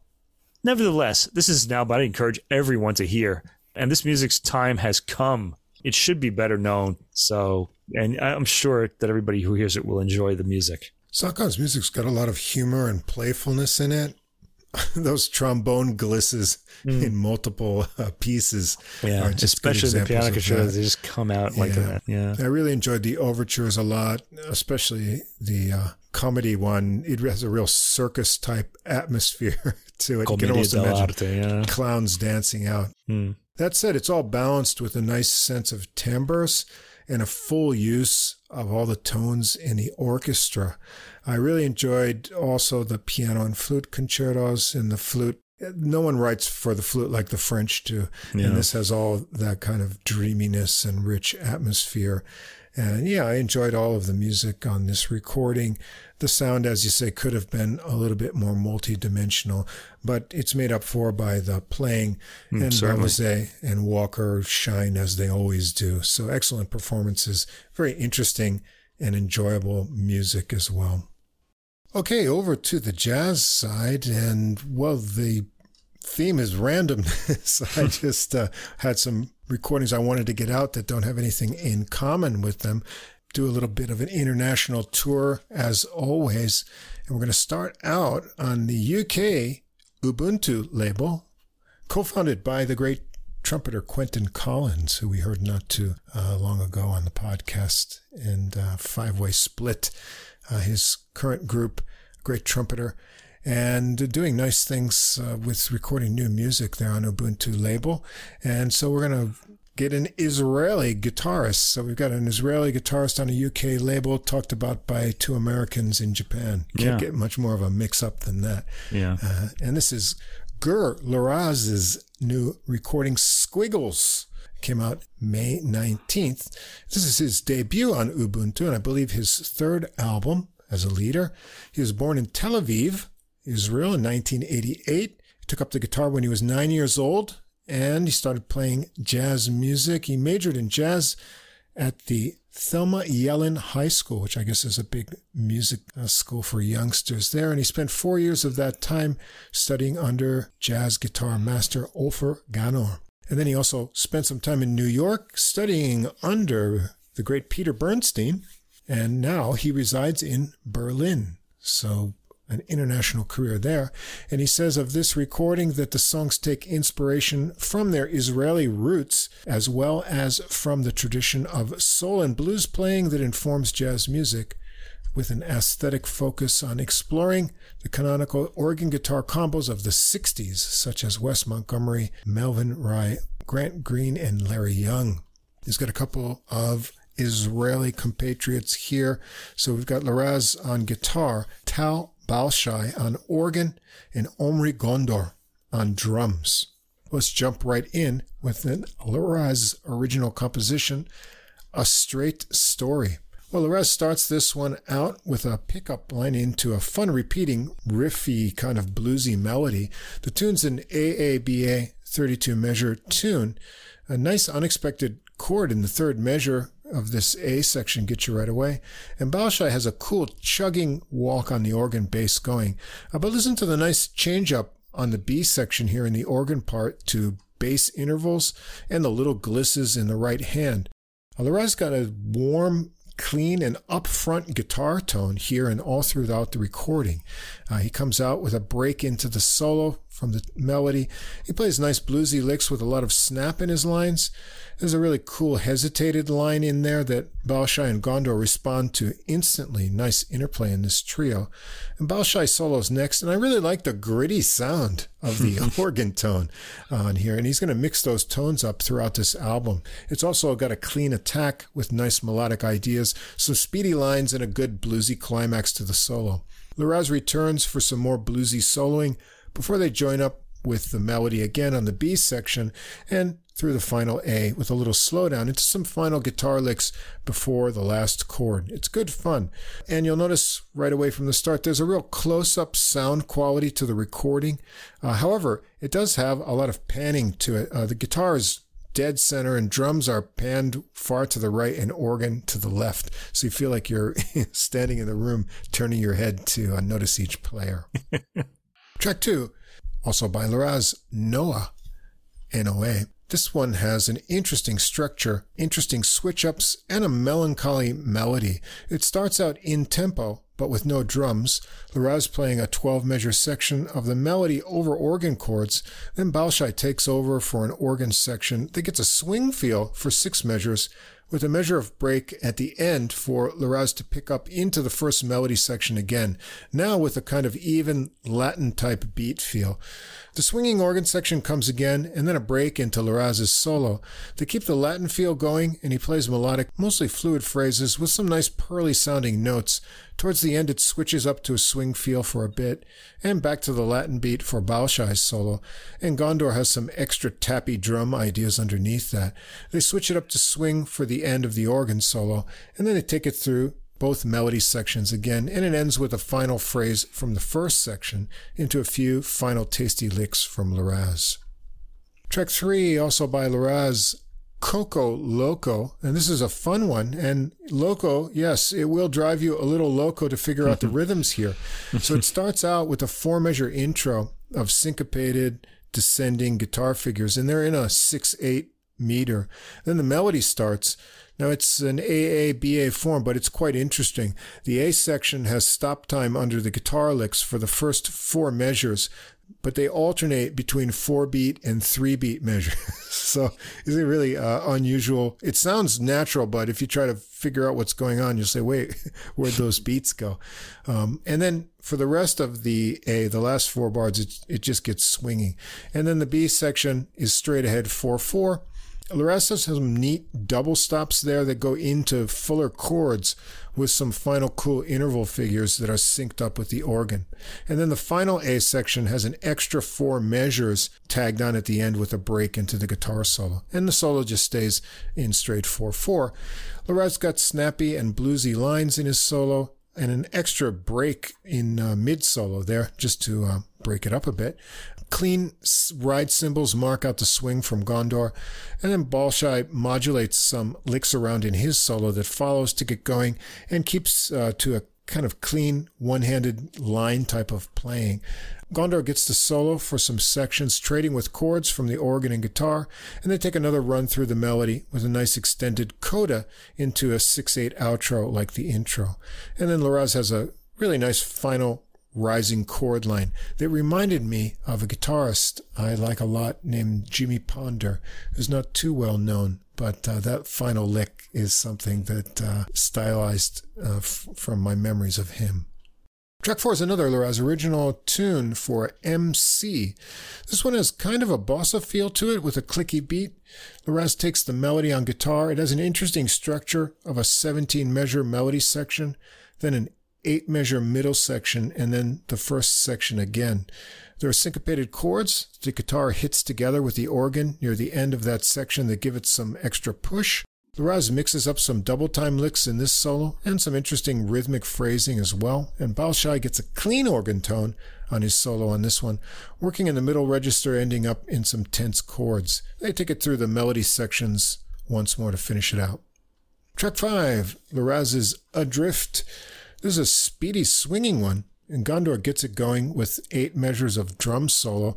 Uh, another uniquely structured melody here. There's a little syncopated riff for two measures after the drum opening, then an eight measure kind of A section, that riff again, and a second repeat, another riff into a 16 measure contrasting section, and then directly into the A section with no riff, but a riff at the end that works as a solo break. So it has these like little kind of uh, bookend riffs in spots. Anyway, Liraz is often running with speedy lines on this solo, sticking on some longer notes along the way, working down into the lower register. A riff break again switches things over to Balshai, who gets soloing with repeated note and interval ideas into some more zippy ideas with a lot of fun descending figures working to a percussive finish. And Gondor gets a drum solo, mixing up a lot of ideas all around the kit. The others join in uh, from the riff and then 16 measure section uh, through to the end uh, to finish it up. Track six, another Balshai original, The Child in You. It's a happy sounding tune in 6 8. There's an intro with a nice repeating syncopated guitar and organ bass riff for four measures. Balshai takes the melody. Check out the gritty organ tone here. I really like it. Uh, it's got an eight measure section, then a four measure interlude of pearly ringing guitar notes, and a final six measure organ melody section. Balshai continues on with a solo. He plays some really fun rhythmic licks between nice melodic ideas and really spins off a repeated and sped up lick. Liraz comes in to trade some phrases with him with Tissy double stops. They pick up the melody from the ringing guitar four measure section into the final organ line and connect it to an outro of the riff from the intro. Well, Balshai has uh, really interesting descending organ lines. It's kind of cute and smiley uh, altogether. Track seven, another Liraz original, Zaterem. This one starts out with a cool rubato organ intro from Balshai with a kind of uh, Leslie speaker effects going on. Liraz and Gondor enter in tempo with the slow ballad melody, and Liraz sounds great at this slow tempo with his very clean tone articulation and squeezing all, all the juice in those little phrases. The melody is a kind of 12 measure phrase, and then Liraz works off from it to take two rounds of improvisation. Balshai mixes up long chords and then choppier figures, and Gondor has a light cymbal beat and other textures and hits underneath. Liraz gets more liquid kind of lines as he goes on here, and he continues on connecting to a final melody run with some shimmering chords added and some final licks to an unexpected final minor chord. And he has some really good bluesy bends in there as well. The title track, 8, Liraz's original as well, Squiggles. Hmm. It's a bluesy shuffle feel for a 32 measure AABA tune with some cool chord changes.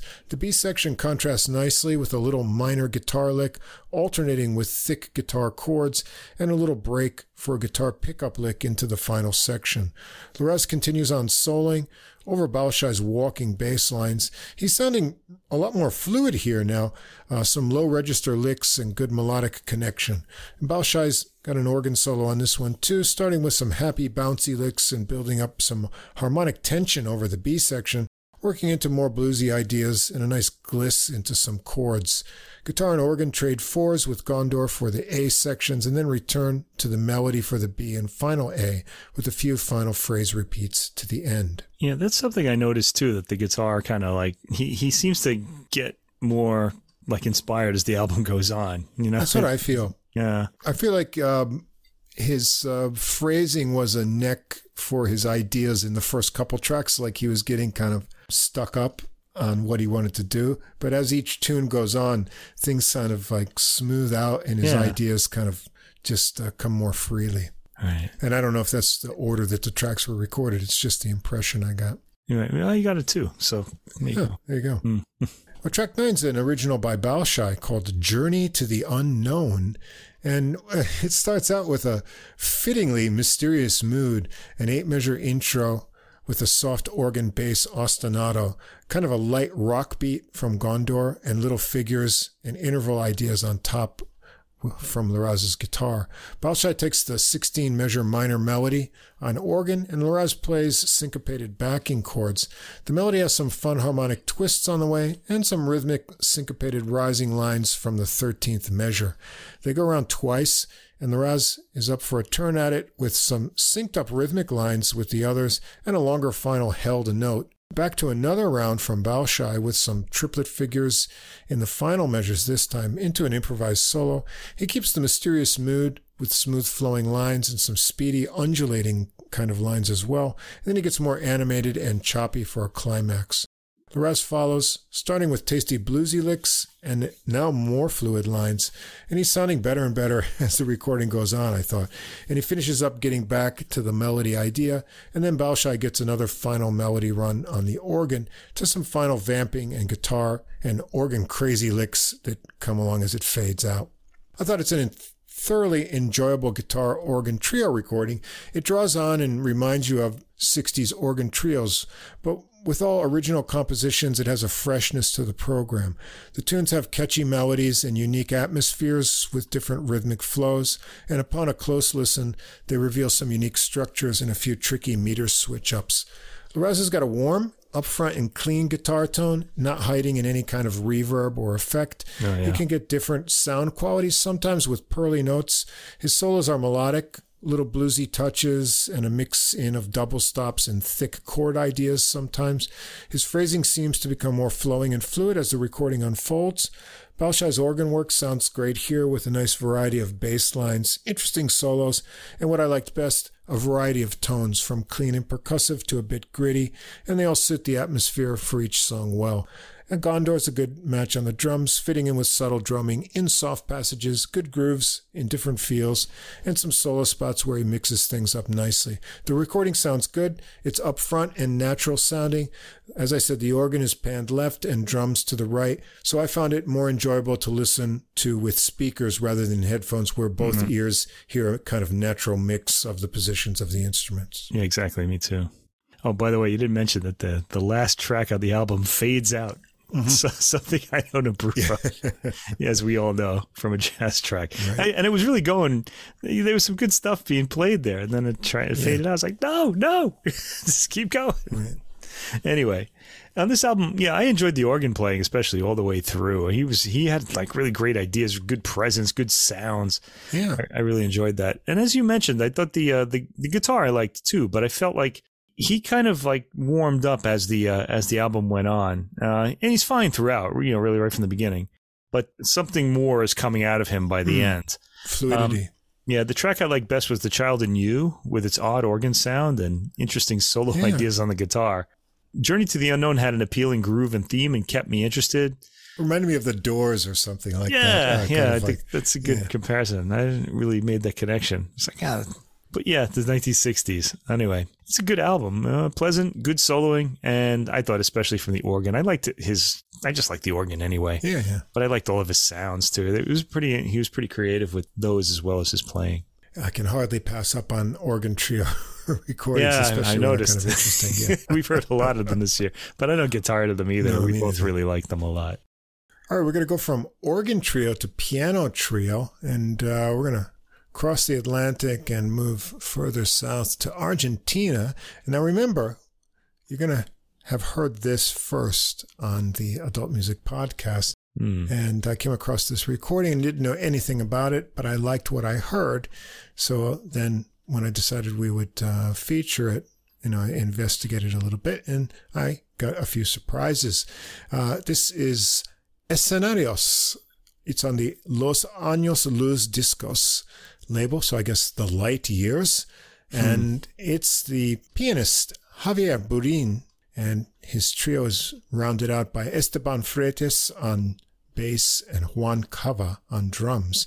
And there's no English information available about this uh, artist or recording, so did a little Spanish uh, detective work. Ooh, and into uh, the Spanish. This is Burin's debut as a leader. Uh, he's recorded on a couple other albums, uh, inspired by his music idols, Johann Sebastian Bach, which will become clear at some point, uh, Keith Jarrett, which will also become clear. Keith Jarrett also inspired by Johann Sebastian Bach. Yes, yes, and uh, maybe CPE as well, since that new recording. Oh, we'll talk about out. that at yeah. the end of July. Yeah, okay, or, or beginning of August. Anyway, the surprising thing about uh, Javier Burin is uh, he was born in 2001. So that's going to make him 22 years oh, old. Wow.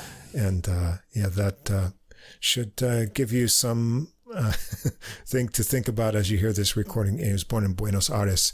He began his formal music studies with a scholarship from the Instituto Musicarte 21 in 2010. He started three levels of musical language learning cello and drums and rock band workshop. That's kind of interesting. Uh, and he was a singer, bassist, and drummer as well. Then 2013, he entered the Juan Pedro Esnaola School of Music. And 2019, he entered the Manuel de Falla Conservatory for Jazz Studies. And he still studies classical piano, jazz, piano harmony, ensemble, and counterpoint. And well, this is going to be an interesting mix of material and uh, for our friends at the same difference, check out the versions of standards on uh, this recording. This guy's bursting with talent. And uh, remember, you're probably going to, if you listen to our podcast, you're not going to hear this anywhere else. Uh, but someday I think you're going to hear about this kid. Uh, we're going to start out with uh, Cole Porter credited tune, but it's not Night and Day. It's called Night and Night. Hmm. And uh, I think you should change the title because he's changed the tune in some interesting ways here well, this you know Porter's song when it came out is a little bit unusual for the time because it kind of had this uh, 48 bar chorus. There was a A B A B C B form. And the C is the bridge in that form, but it's going to be presented differently here. And so drum tom fills pick up into the eight bar intro of a descending bass and left hand piano figures injected with piano chords. And Mike, can you guess what time signature this tune is in? Well, being that we've been talking about it so often, I'm going to say 7 8 because yes. I, I, wouldn't have identified it myself, of course. That's five but, uh, episodes in a row, you know, with records picked by random other criteria, and they yeah. all have seven eighths tunes uh, on them. So there's something mm. in the air. Something in the um, air. Hmm. Anyway, keep your ear on those left hand patterns that you hear at the beginning because they will be under the melody here in this interestingly reharmonized and remetered version of this tune. we get 24 measures of the melody uh, from Burin's piano and those left hand figures. So the original, as I said, has this 48 bar structure. And we're just getting kind of a section of it. Nice crisp cymbal work and drums from Kava here, and then it gets turned over to Freytes for an extended bass solo out of the box uh, with rhythmically energetic phrases. Burin gets a solo next. It's an interesting one. I like how he starts out with reworked ideas from the melody. You can kind of hear where he's uh, jumping from, and he builds up with choppy phrases. And he's got those Keith Jarrett-esque vocalizations in the background uh, that you hear as well. He builds into more extended lines of ideas and a really forceful left hand that pushes things along, sometimes with two handed figures and blocky chords. Uh, some more of the left hand figures transition back to another 24 measure melody segment to wrap it up. It's a very interesting start to get things going. Track two, moving to a Burin original PF, and I wonder if that's for pianoforte. This one starts with some repeated ringing chords on piano and bass, unevenly spaced to create a feeling of anticipation. Burin takes the minor melody that moves closely with his chords.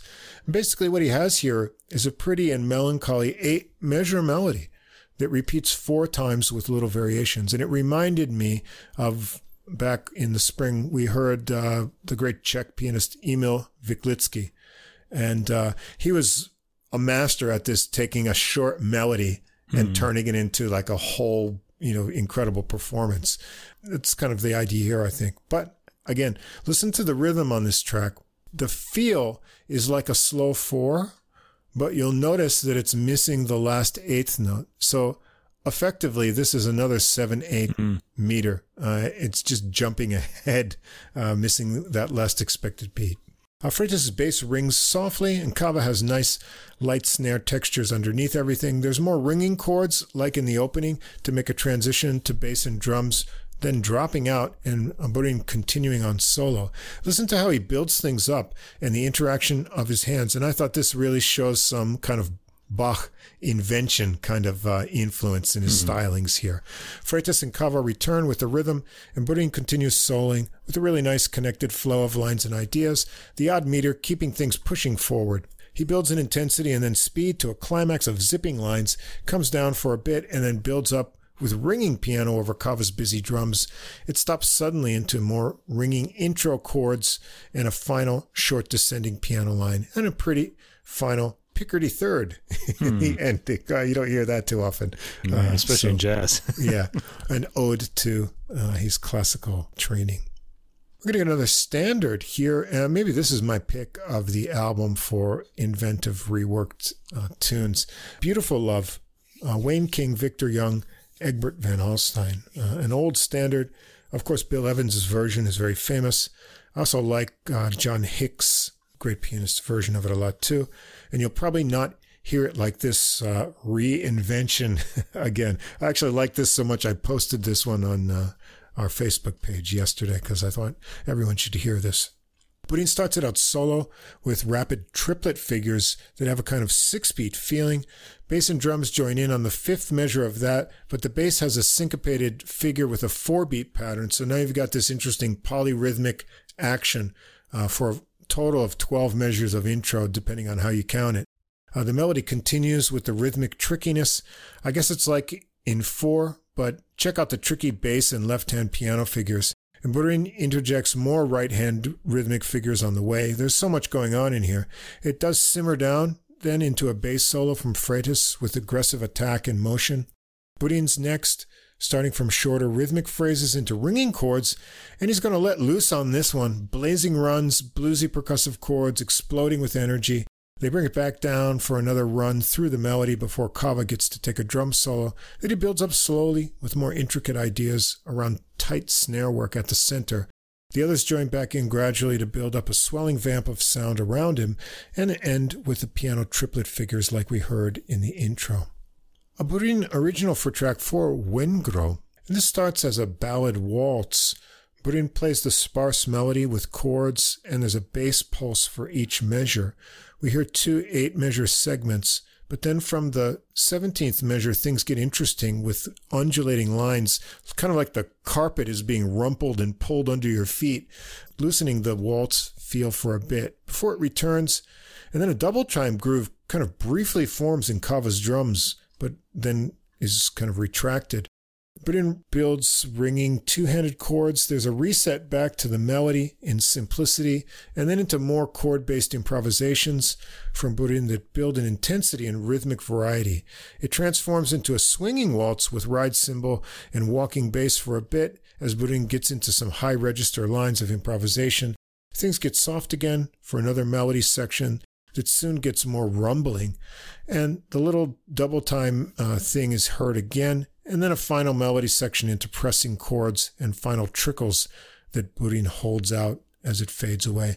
It's kind of like a recurring theme and different variations I felt as it uh, you know comes back to the source and then expands on it. So it's a fresh and flowing kind of tune. Now, uh, track five, uh, Sonny Rollins' Tenor Madness. And, uh, well, you know, historically, this is an interesting tune because uh, it's from the album of the same name. It's the only known recording featuring both Sonny Rollins and John Coltrane. Uh, but it's kind of funny. I've heard other tenor players play it, but I've never heard uh, it really without a sax. Mm. And, uh, well, it's originally kind of a straight 12 bar blues tune, but hold on to your seat and strap in for this one. Burin starts it out with a cycle of chords. Uh, they get a few skips in the rhythm, and then you start to see what's happening here. He takes the melody at express train speed while the bass and drums and his left hand stick with the opening loping feel, uh, meter, and tempo. Then, with a few switches ups to match what's going on in the right hand on the way, once they get going into the piano solo, everyone keeps it speedy and it gets really flying and frantic with plenty of vocalizations behind it. Uh, he works through a rhythmic romp on the way and through some repeated ringing right hand figures before it dissipates into ringing and slow bass figures from Freytes, who gets left all alone then to work on the start of his solo. And Burin enters with backing chords, hinting at things to speed up and then the bass line gets busier, Kava adding soft brushwork to work the fast tempo. Burin Kava trades some 12 bar choruses and then shorter four measure phrases, then a return to the intro idea for another run through the melody. The big pause before the final chord. Yes, it's madness in rhythms, mm. but it's an exciting uh, bit of fun on this tune. Track six, another Burin original Navidad which is Christmas, right? Yeah. Yeah. Yeah, I guess. A little early uh, Christmas here as summer bit, yeah. comes. Uh, it starts with two minutes of solo piano on Burin's slow melody with interesting bass line movement and chords that keep an even kind of push forward. Burin then introduces a hint of syncopation just before the bass and drums come in. Freytes is on electric bass here. Kava's cymbal get a flowing groove going. Then Freytes gets an interesting effect also through the solo as it goes. Uh, listen to the developing piano and left hand interaction then. Things open up and transform into a fast swing with a walking bass for a piano solo from Burin. Bursting with energetic lines and percussive chords, he works into rippling high notes and then chiming chords, then back into the previous groove with bass figures uh, to finish it up. And what you'll notice about this young player is his left hand is really impressive uh, in its independence, forcefulness, and kind of expression of different ideas, even when his right hand is doing things in parallel. Track seven, John Coltrane's Moment's Notice. Now, if you know this tune, you can recognize the melody here, but uh, it's going to take another rhythmic transformation uh, compared to what you're used to. The first section feels almost like a slow five beat feel that then transforms into a doubled up four beat.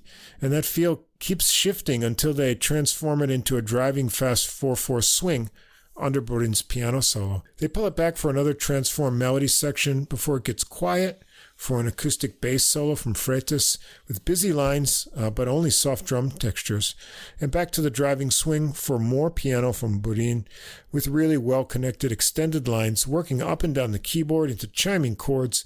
They get back to the melody once again, then take it into a completely new syncopated vamp for Kava to roll out some tight drum ideas. One more melody run, and then they end it with a modulated chiming chord idea from Burin to a slowdown. And the last track is an original by the bassist Freytes called Interstitio. Burin starts it with a sparse rubato piano opening. Bass and drums join in on a rising synced line with piano. It's at a slow dirge of a tempo and a short melancholy melody line of about 10 measures, depending if you include the last measure, that ends with a synced up rising line in the piano and bass. Kava has interesting soft subdivisions that give it motion, and Freytes gets a ringing bass solo over tom work from Kava. Burin's got a solo as well of hauntingly ringing chords and notes working into rhythmic interval ideas that speed up into waves, and then a final, slowly unfolding melody line ending up with that rising line we've heard previously. And that's it. Burin's a kind of busting with talent and bursting with energy on this adventurous debut. His own compositions and also the final uh, original from Freytes are comparatively introspective, but it's the reworking of the jazz standards with complex rhythmic ideas that really stand out here. A great piano sound, phrasing, excellent solos, and a left hand that constantly draws your attention. At 22 years old, what's he going to be like when he's 30? It's scary to imagine. Freytes and Kava are fine too, working in sync on the challenging transformations and ready at a moment's notice to shift gears with the pianist. I like the electric bass variety thrown in there too for a little different effect. And I don't know when this young pianist's name is going to show up and get attention in the English and international press somewhere, but definitely keep your eye and ear out for him. I think this is the uh, third pianist that you've uh, kind of discovered for me, you know, so that I can find the other two. Steven Feifke was one. He's oh, right. he's, an, he's an arranger, and, and also yeah. Billy Test you liked a lot oh, too. yeah, I love Billy Test. And yeah. when I think about you know the way you say, oh, these young pianists are just really great, and you'll have to hear them. Eh, now you have another one here. Yeah. I kind of put him in that class, I guess, Javier Burin, except he's a little different. I mean, you know, he's Argentinian, first of all. Yeah. And the first thing I noticed, even before you told me that he considered Bach and Keith Jarrett as his influences, there's a lot of classical elements in the playing here. And Bach would, you know, sort of indicate that since it's such a yeah. notey technical music. And Keith Jarrett, too, because he was a, he improvised a lot, but he had a big technique as well, you know, right. so, you know, almost a classical technique. So he really is in that sort of um, realm, let's say, yeah. on this album. Also, even the way his his um, compositions go, the, they build up and release tension, mm-hmm. more like a classical work than a jazz work, right? So it's pretty interesting. His piano playing, he has a beautiful tone as well. Uh, the technique is very clean and even. Yeah, he he has this way of playing classical patterns and jazz rhythms, so the music has a sense of moving in a certain harmonic direction, even though it's like yeah and then he'll have like some straight jazz licks as well. It's a nice kind of trick for me that worked really well on this album. Uh, the jazz elements, of course, come through, and this is a jazz album first and foremost. It's a great sounding recording too. I yeah. think uh, the sound of the trio is richly captured. Good compositions. Many of them are very pretty, and there's some swinging moments in them too. Yeah, all all in all, this is a bit of a surprise, and now you got something else for me to sort of uh, pursue. And I hope uh, I hope we're the ones that introduce him to an English speaking audience yeah, he deserves to be heard. And, uh, mm-hmm. uh, you know, someone this young, he just, uh, with all this talent, you wonder what direction they'll go in next. But um, we'll be keeping yeah, our eyes exciting. on, I'm sure. Scary, yeah. scary to be that good at such a young age. Yeah, how do they do that? There's, and not only that, there's so many. Yeah, you know, it's like to, to have such talent. You know, like. All right, and unusual for me, I got a vocal pick for my last. Um, well, you like vocal choice. recordings. It just depends who it is, really. I'm just extremely picky yeah. about vocals. You got to have a voice that I want to hear. Right. Or else, uh, you know, that's why I don't do many vocal uh, episodes. And it's really right. hard for me to wait to get three that I really like. It, it really is a very personal sound. Like it's exactly. Like, it's, you know, tied to the, the person. You know, they can't really right. change it, you know, so. Yeah. Anyway, I do like this one a lot. And this is the vocalist Robin McKelle hmm. with her new recording Impressions of Ella Ella Fitzgerald, that is, on the Doxie label. This came out June 2nd. And I was also attracted because, uh, well, she's got one of the best accompanists in the world. You can't do any better than Kenny Barron. on the piano. Yeah, one of my favorites. And not only that, but the rest of the rhythm section, Peter Washington, Kenny Washington, yeah. who, you know, are often together in other combos. Well, they're part of the Bill Charlap trio, who just always knocks us out whenever we hear one of his mm-hmm. recordings. And so I was uh, attracted, you know, just from the personnel here. Now, Robin McKelle, I guess her birth name is Robin McElhatton, if I'm saying that correctly. She's from Rochester, New York. So Ooh. another upstate New York native, fond, mostly fond memories of, of youth. Fun. Yeah. I think we all have mostly fond memories of youth. There, are, there's those York, ones yeah. that are kind of, you know. Right. Yeah. She's the daughter of a liturgical vocalist, and she took classical piano lessons and also played French horn for 10 years. And I wonder if that's got something to do with her keen sense of pitch, because brass players have to uh, listen really carefully. You know, the brass instruments aren't perfectly in tune. Yeah, and especially the French horn, which seems yeah, like a really, really to tough right. instrument to get in tune and get a good tone out of. Yeah, exactly. She attended mm University of Miami and also went on to Berklee College of Music, graduating in 1999. She also taught voice classes there for three years.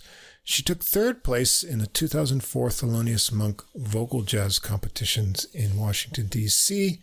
And her debut recording, 2006, introducing Robin McKelle, has her swinging on standards with a big band backing things up. And her next recording was, you know, rather uh, swinging jazz oriented, but she's also done kind of rhythm and blues and more rocky material. And if you check out her recordings with the Flytones, like Heart of Memphis, there's some country and other influences mixed in there. And her last recording before this one, 2020 Alterations, it's kind of got a jazzy and also some kind of pop sensibilities melded into it. But here she's taking a big slice, you know, of jazz history with tunes from the catalog of the great Ella Fitzgerald. So if you're going to do that, well, you couldn't ask for a better rhythm section than mm. this.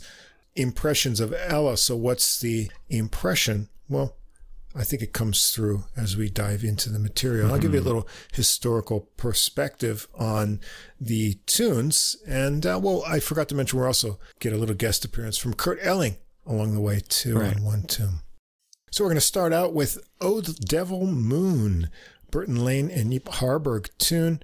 Uh, Ella Fitzgerald originally recorded this in 1955 with an orchestra directed by Benny Carter.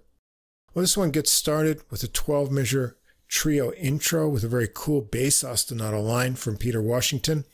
They keep that going as McKelle starts the verse, but switch it up to a nice chugging walking bass and swing feel right from the Old Devil Moon lyric on the B section.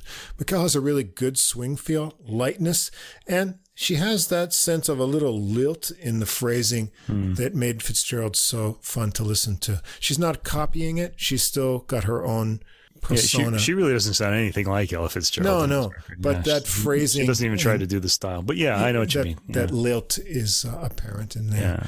And so I enjoyed that. Uh, the trio keeps the rhythmic feel change ups going with l- nice little breaks as well. There's a solo break for Barron to get a really smooth and relaxed piano solo on this one. Then they reset with the ostinato feel for McKelle to return with more verses. She has nice subtle embellishments and a really great sense of pitch. Uh, the trio ends it mm. with a tight syncopated ending. Track two, My One and Only, not to be confused with My One and Only Love, another hmm. uh, standard. This is just My One and Only. Guy Wood, Ira Gershwin, Robert Mellin, and George Gershwin. Written for the 1927 Broadway musical Funny Face.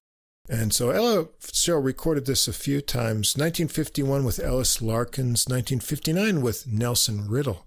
This one is a piano and vocal duo, just Barron and McKelle. And Barron gets it going with a medium tempo, bouncing eight measure intro. McKelle has a fun time with the enunciation on this one. Little mm pushing accents on the lines. And Barron has a solo with a great groove. His left hand keeps everything together on this tune. McKelle is back for another verse and a kind of bluesy ending with some high chimes from Barron and a little rhythmic ending. Very nice duo. Track three, Billy Strayhorn's Lush Life. Ella Fitzgerald recorded this originally in 1957, and she also did a version with Joe Pass the great guitarist in 1974.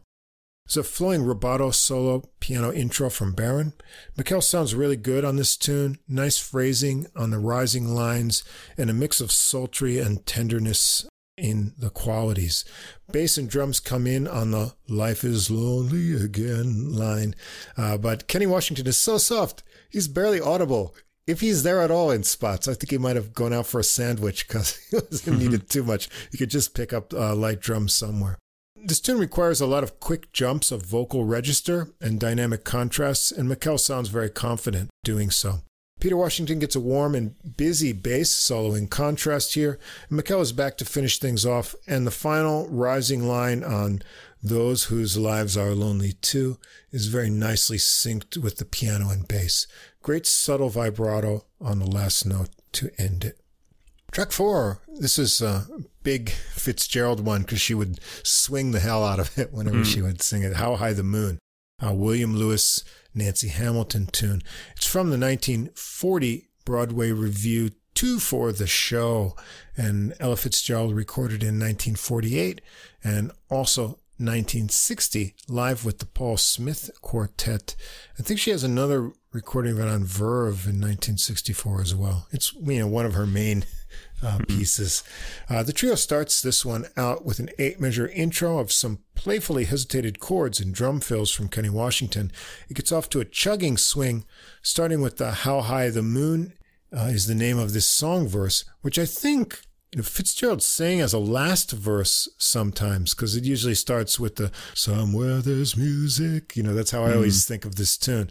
Okay. It doesn't start with that, but you can see why. Um, then Kenny Washington gets a little solo break. And then McKelle comes in with the somewhere there's music verse, and it's like shifted up to high gear wow. uh, for a faster swing. So it's mm. it's got this uh, dual tempo kind of uh, thing setting it off. It's a nice change up. Well, she's got the swing and the lilt here, little fun hesitation. She can get that little burr or almost like a vocal fry just for a split second in things, which is kind of nice. Uh, we get a little scatting mid verse for fun as well.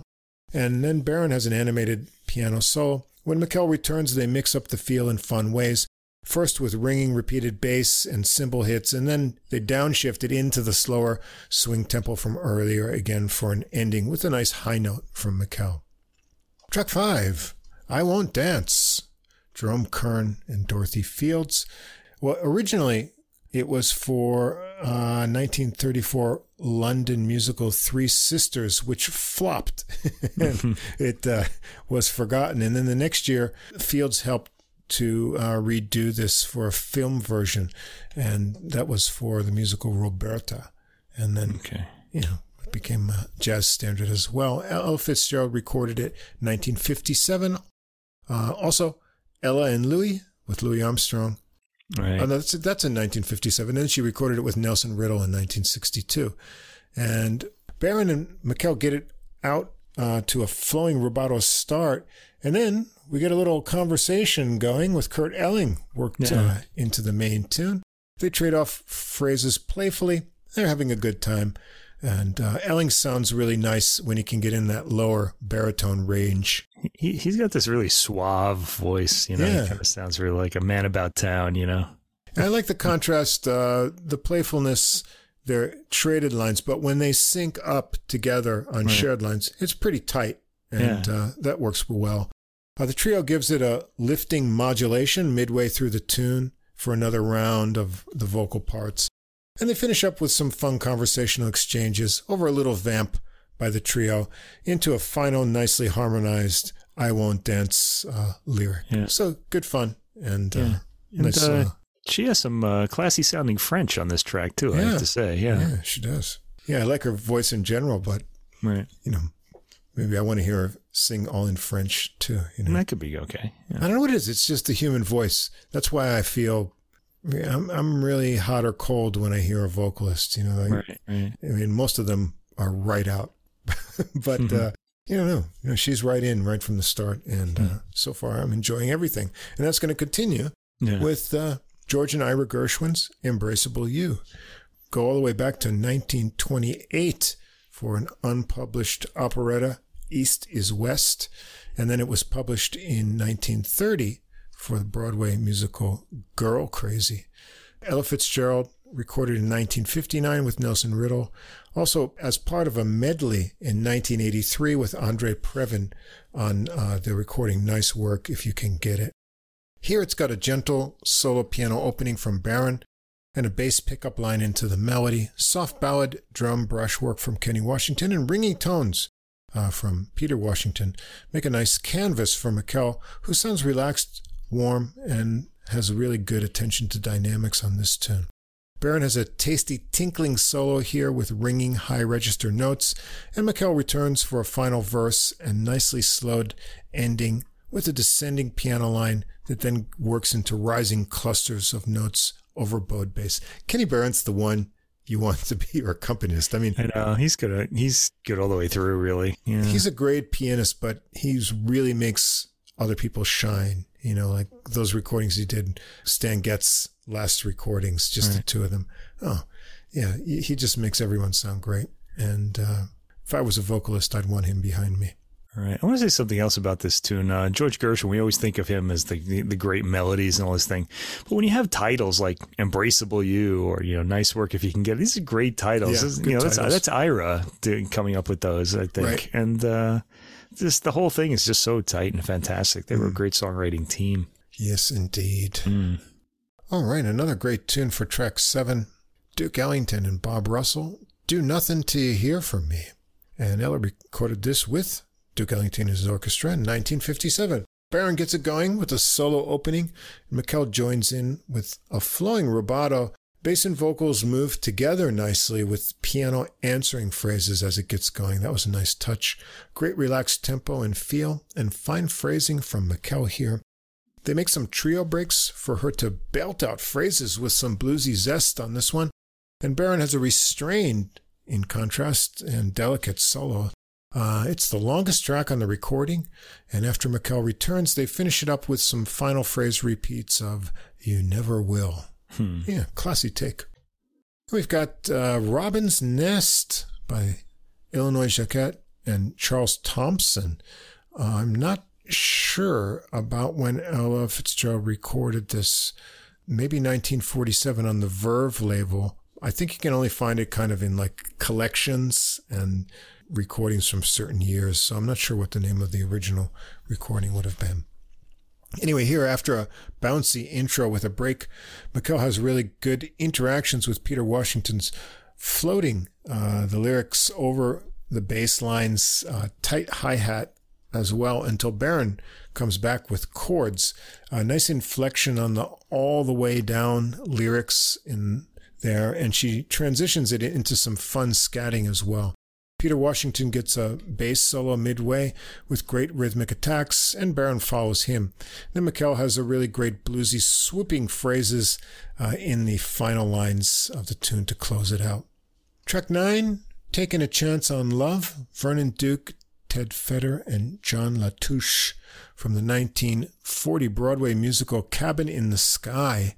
Fitzgerald recorded this all the way back in 1955. She also did a version with uh, Andre Previn as director of the orchestra.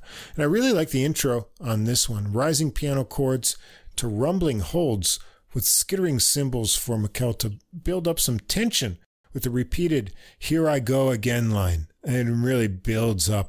And then a bumpy, syncopated Taking a Chance repeated section that's punctuated by Kenny Washington before the tune gets off to a light swing with loping bass lines contrasting with ringing repeated notes.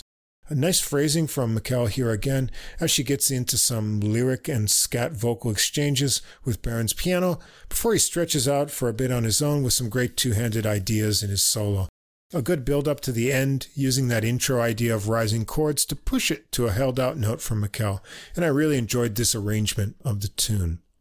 All right, track 10, April in Paris, Vernon Duke and Yip Harburg. This is 1932 for the Broadway musical Walk a Little Faster. And Ella Fitzgerald recorded this 1956 with Count Basie, same year also with Louis Armstrong, and 1976 uh, version of it with Oscar Peterson. Well, it's a unique one here. Uh, the intro has these high ringing repeated bass and drum clicks over Barron's soft piano. It's a relaxed and even beat for McKelle to phrase softly over with the lyrics, almost getting into a kind of cha-cha groove. This is an even kind of beat here. Barron builds a classy solo on this tune, and then after McKelle returns for another verse, they transform the ending into a kind of a dreamy modal mood. It almost sounds like a soft maiden voyage kind of uh, hmm. ending take to it. So, yeah, I thought it was a nice transformation. Fades out, though. Yeah, it does fade out. oh, man. We're going to end up with another tune by the Gershwins soon. And this is for 1930, uh, a revision of the musical Strike Up the Band. Ella Fitzgerald recorded this in 1951 with Ellis Larkins. So this is also just a piano and voice duo to finish things up. So soft and ringing piano from Barron makes an intro, joined by McKelle with gentle phrasing on the lyrics. She builds up intensity gradually, and Barron takes a masterfully restrained piano solo here. When McKelle returns, it really gets infused with an R&B sense for climax.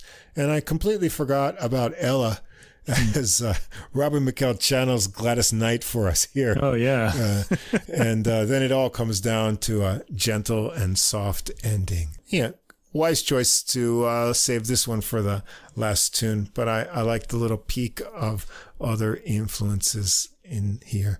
So, as I mentioned, I'm picky about vocalists, which is why I don't choose many uh, uh, vocal recordings for our program. But this recording gets high marks from me.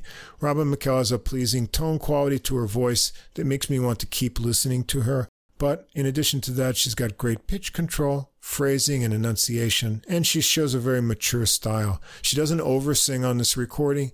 She captures the swinging spirit and happy lilt of Ella Fitzgerald while keeping her own personality. The arrangements are tasty with little twists on rhythmic feels and change ups along the way. You can't ask for a better rhythm section than this one here and Kurt Elling makes for a fun guest midway through. Some of uh, R&B influences peek through as a reminder of her versatility, and I imagine I'm going to be listening to this recording again more in the future.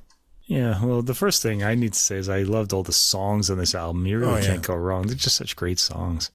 And McKelle, sure. as you you you said a lot of this already, I think she's an inviting vocalist. She's got this rich, warm tone, and I liked also the uh, she has this comfortable sort of intimacy hmm. in the ballads. You know, it's intimate, but it's like someone you've been with for a while. So you kind of yeah. have that, you know, that kind of feeling. It makes you feel sort of, gives you a good feeling.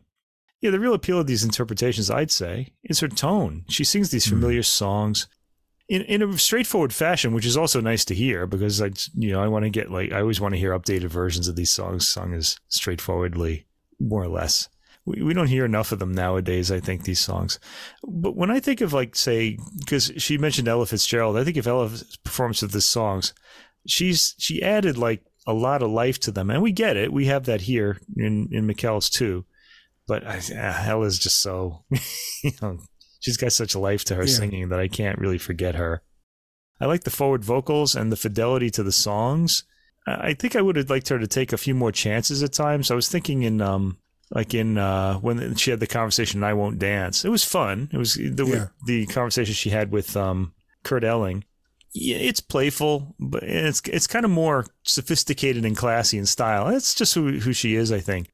But I was hmm. thinking about um, like Lady Gaga on um, you know the Tony Bennett album, like they did "Lady Is a Tramp," and it was kind of the interplay was fun when you know mm-hmm. it was more fun in that case. It was sort of fun here too, but I just I just wanted a little bit more of that. Mm. I hmm. think that's all. That's my the only thing I have. It's great singing, though. I have to say. Yeah. Um, I may even wind up getting this. we'll have to see.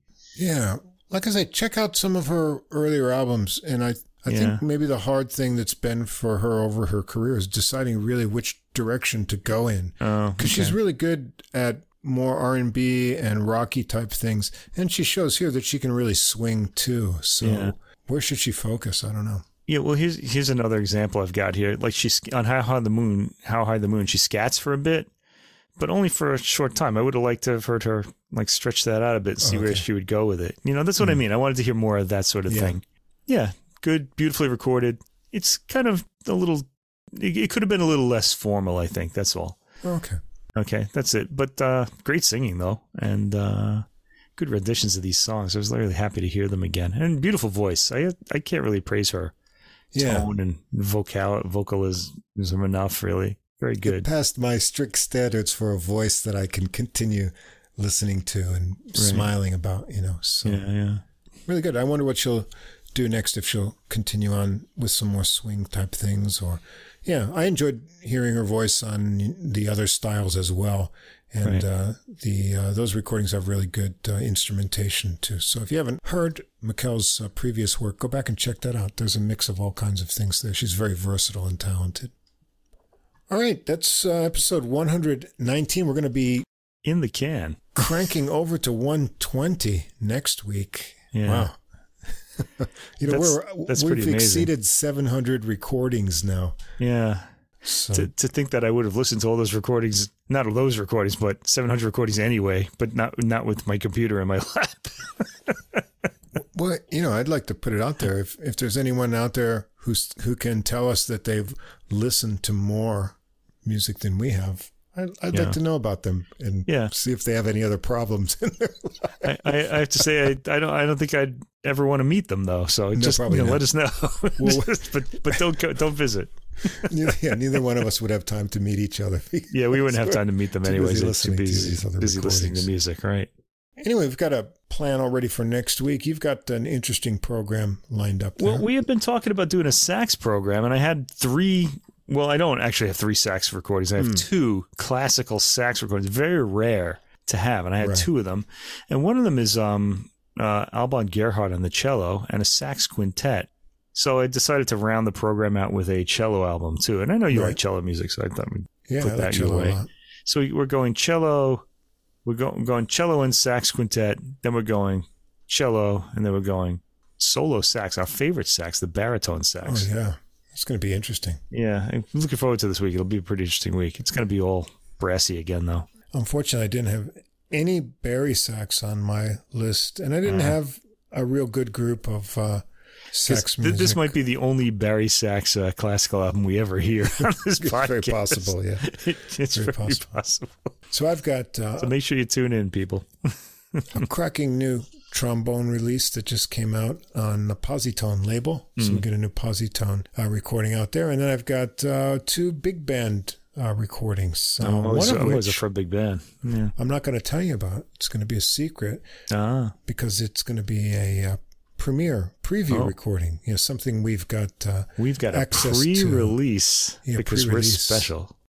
So uh, we're going to uh, check that out and uh, let you know about it a week before you can hear about it. So you can listen to us uh, talk about it first and then check it out later in the week, next week. So if you want to know what that is, well, it won't be on a playlist, but I'll get it listed up.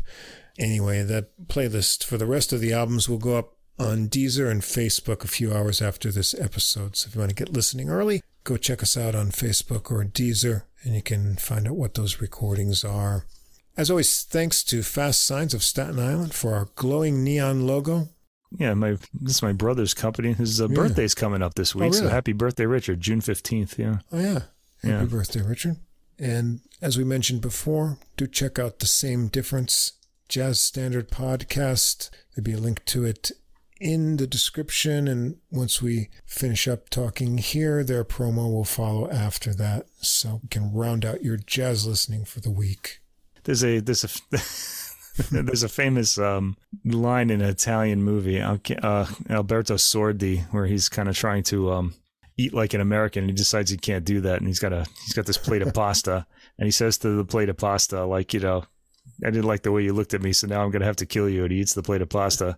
And I'm eyeing my uh, recordings for next week, thinking the same thing. Oh, Don't like the way they're looking at me, so now I'm going to have to like just devour them and listen to them get all. an early start. Right.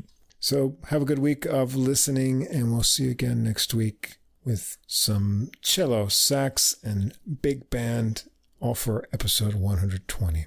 Same difference. Two jazz fans, one jazz standard. A review of a single jazz standard through music, history, and stories. And this is AJ. And this is Johnny. If you are a jazz fan and you like jazz standards, bebop, show tunes, ballads, you name it. Yeah, we've got them here. We drop a new show on you every other week, and we take a standard and we listen to a few different versions of it. Same difference. Come join the fun. Looking forward to seeing you.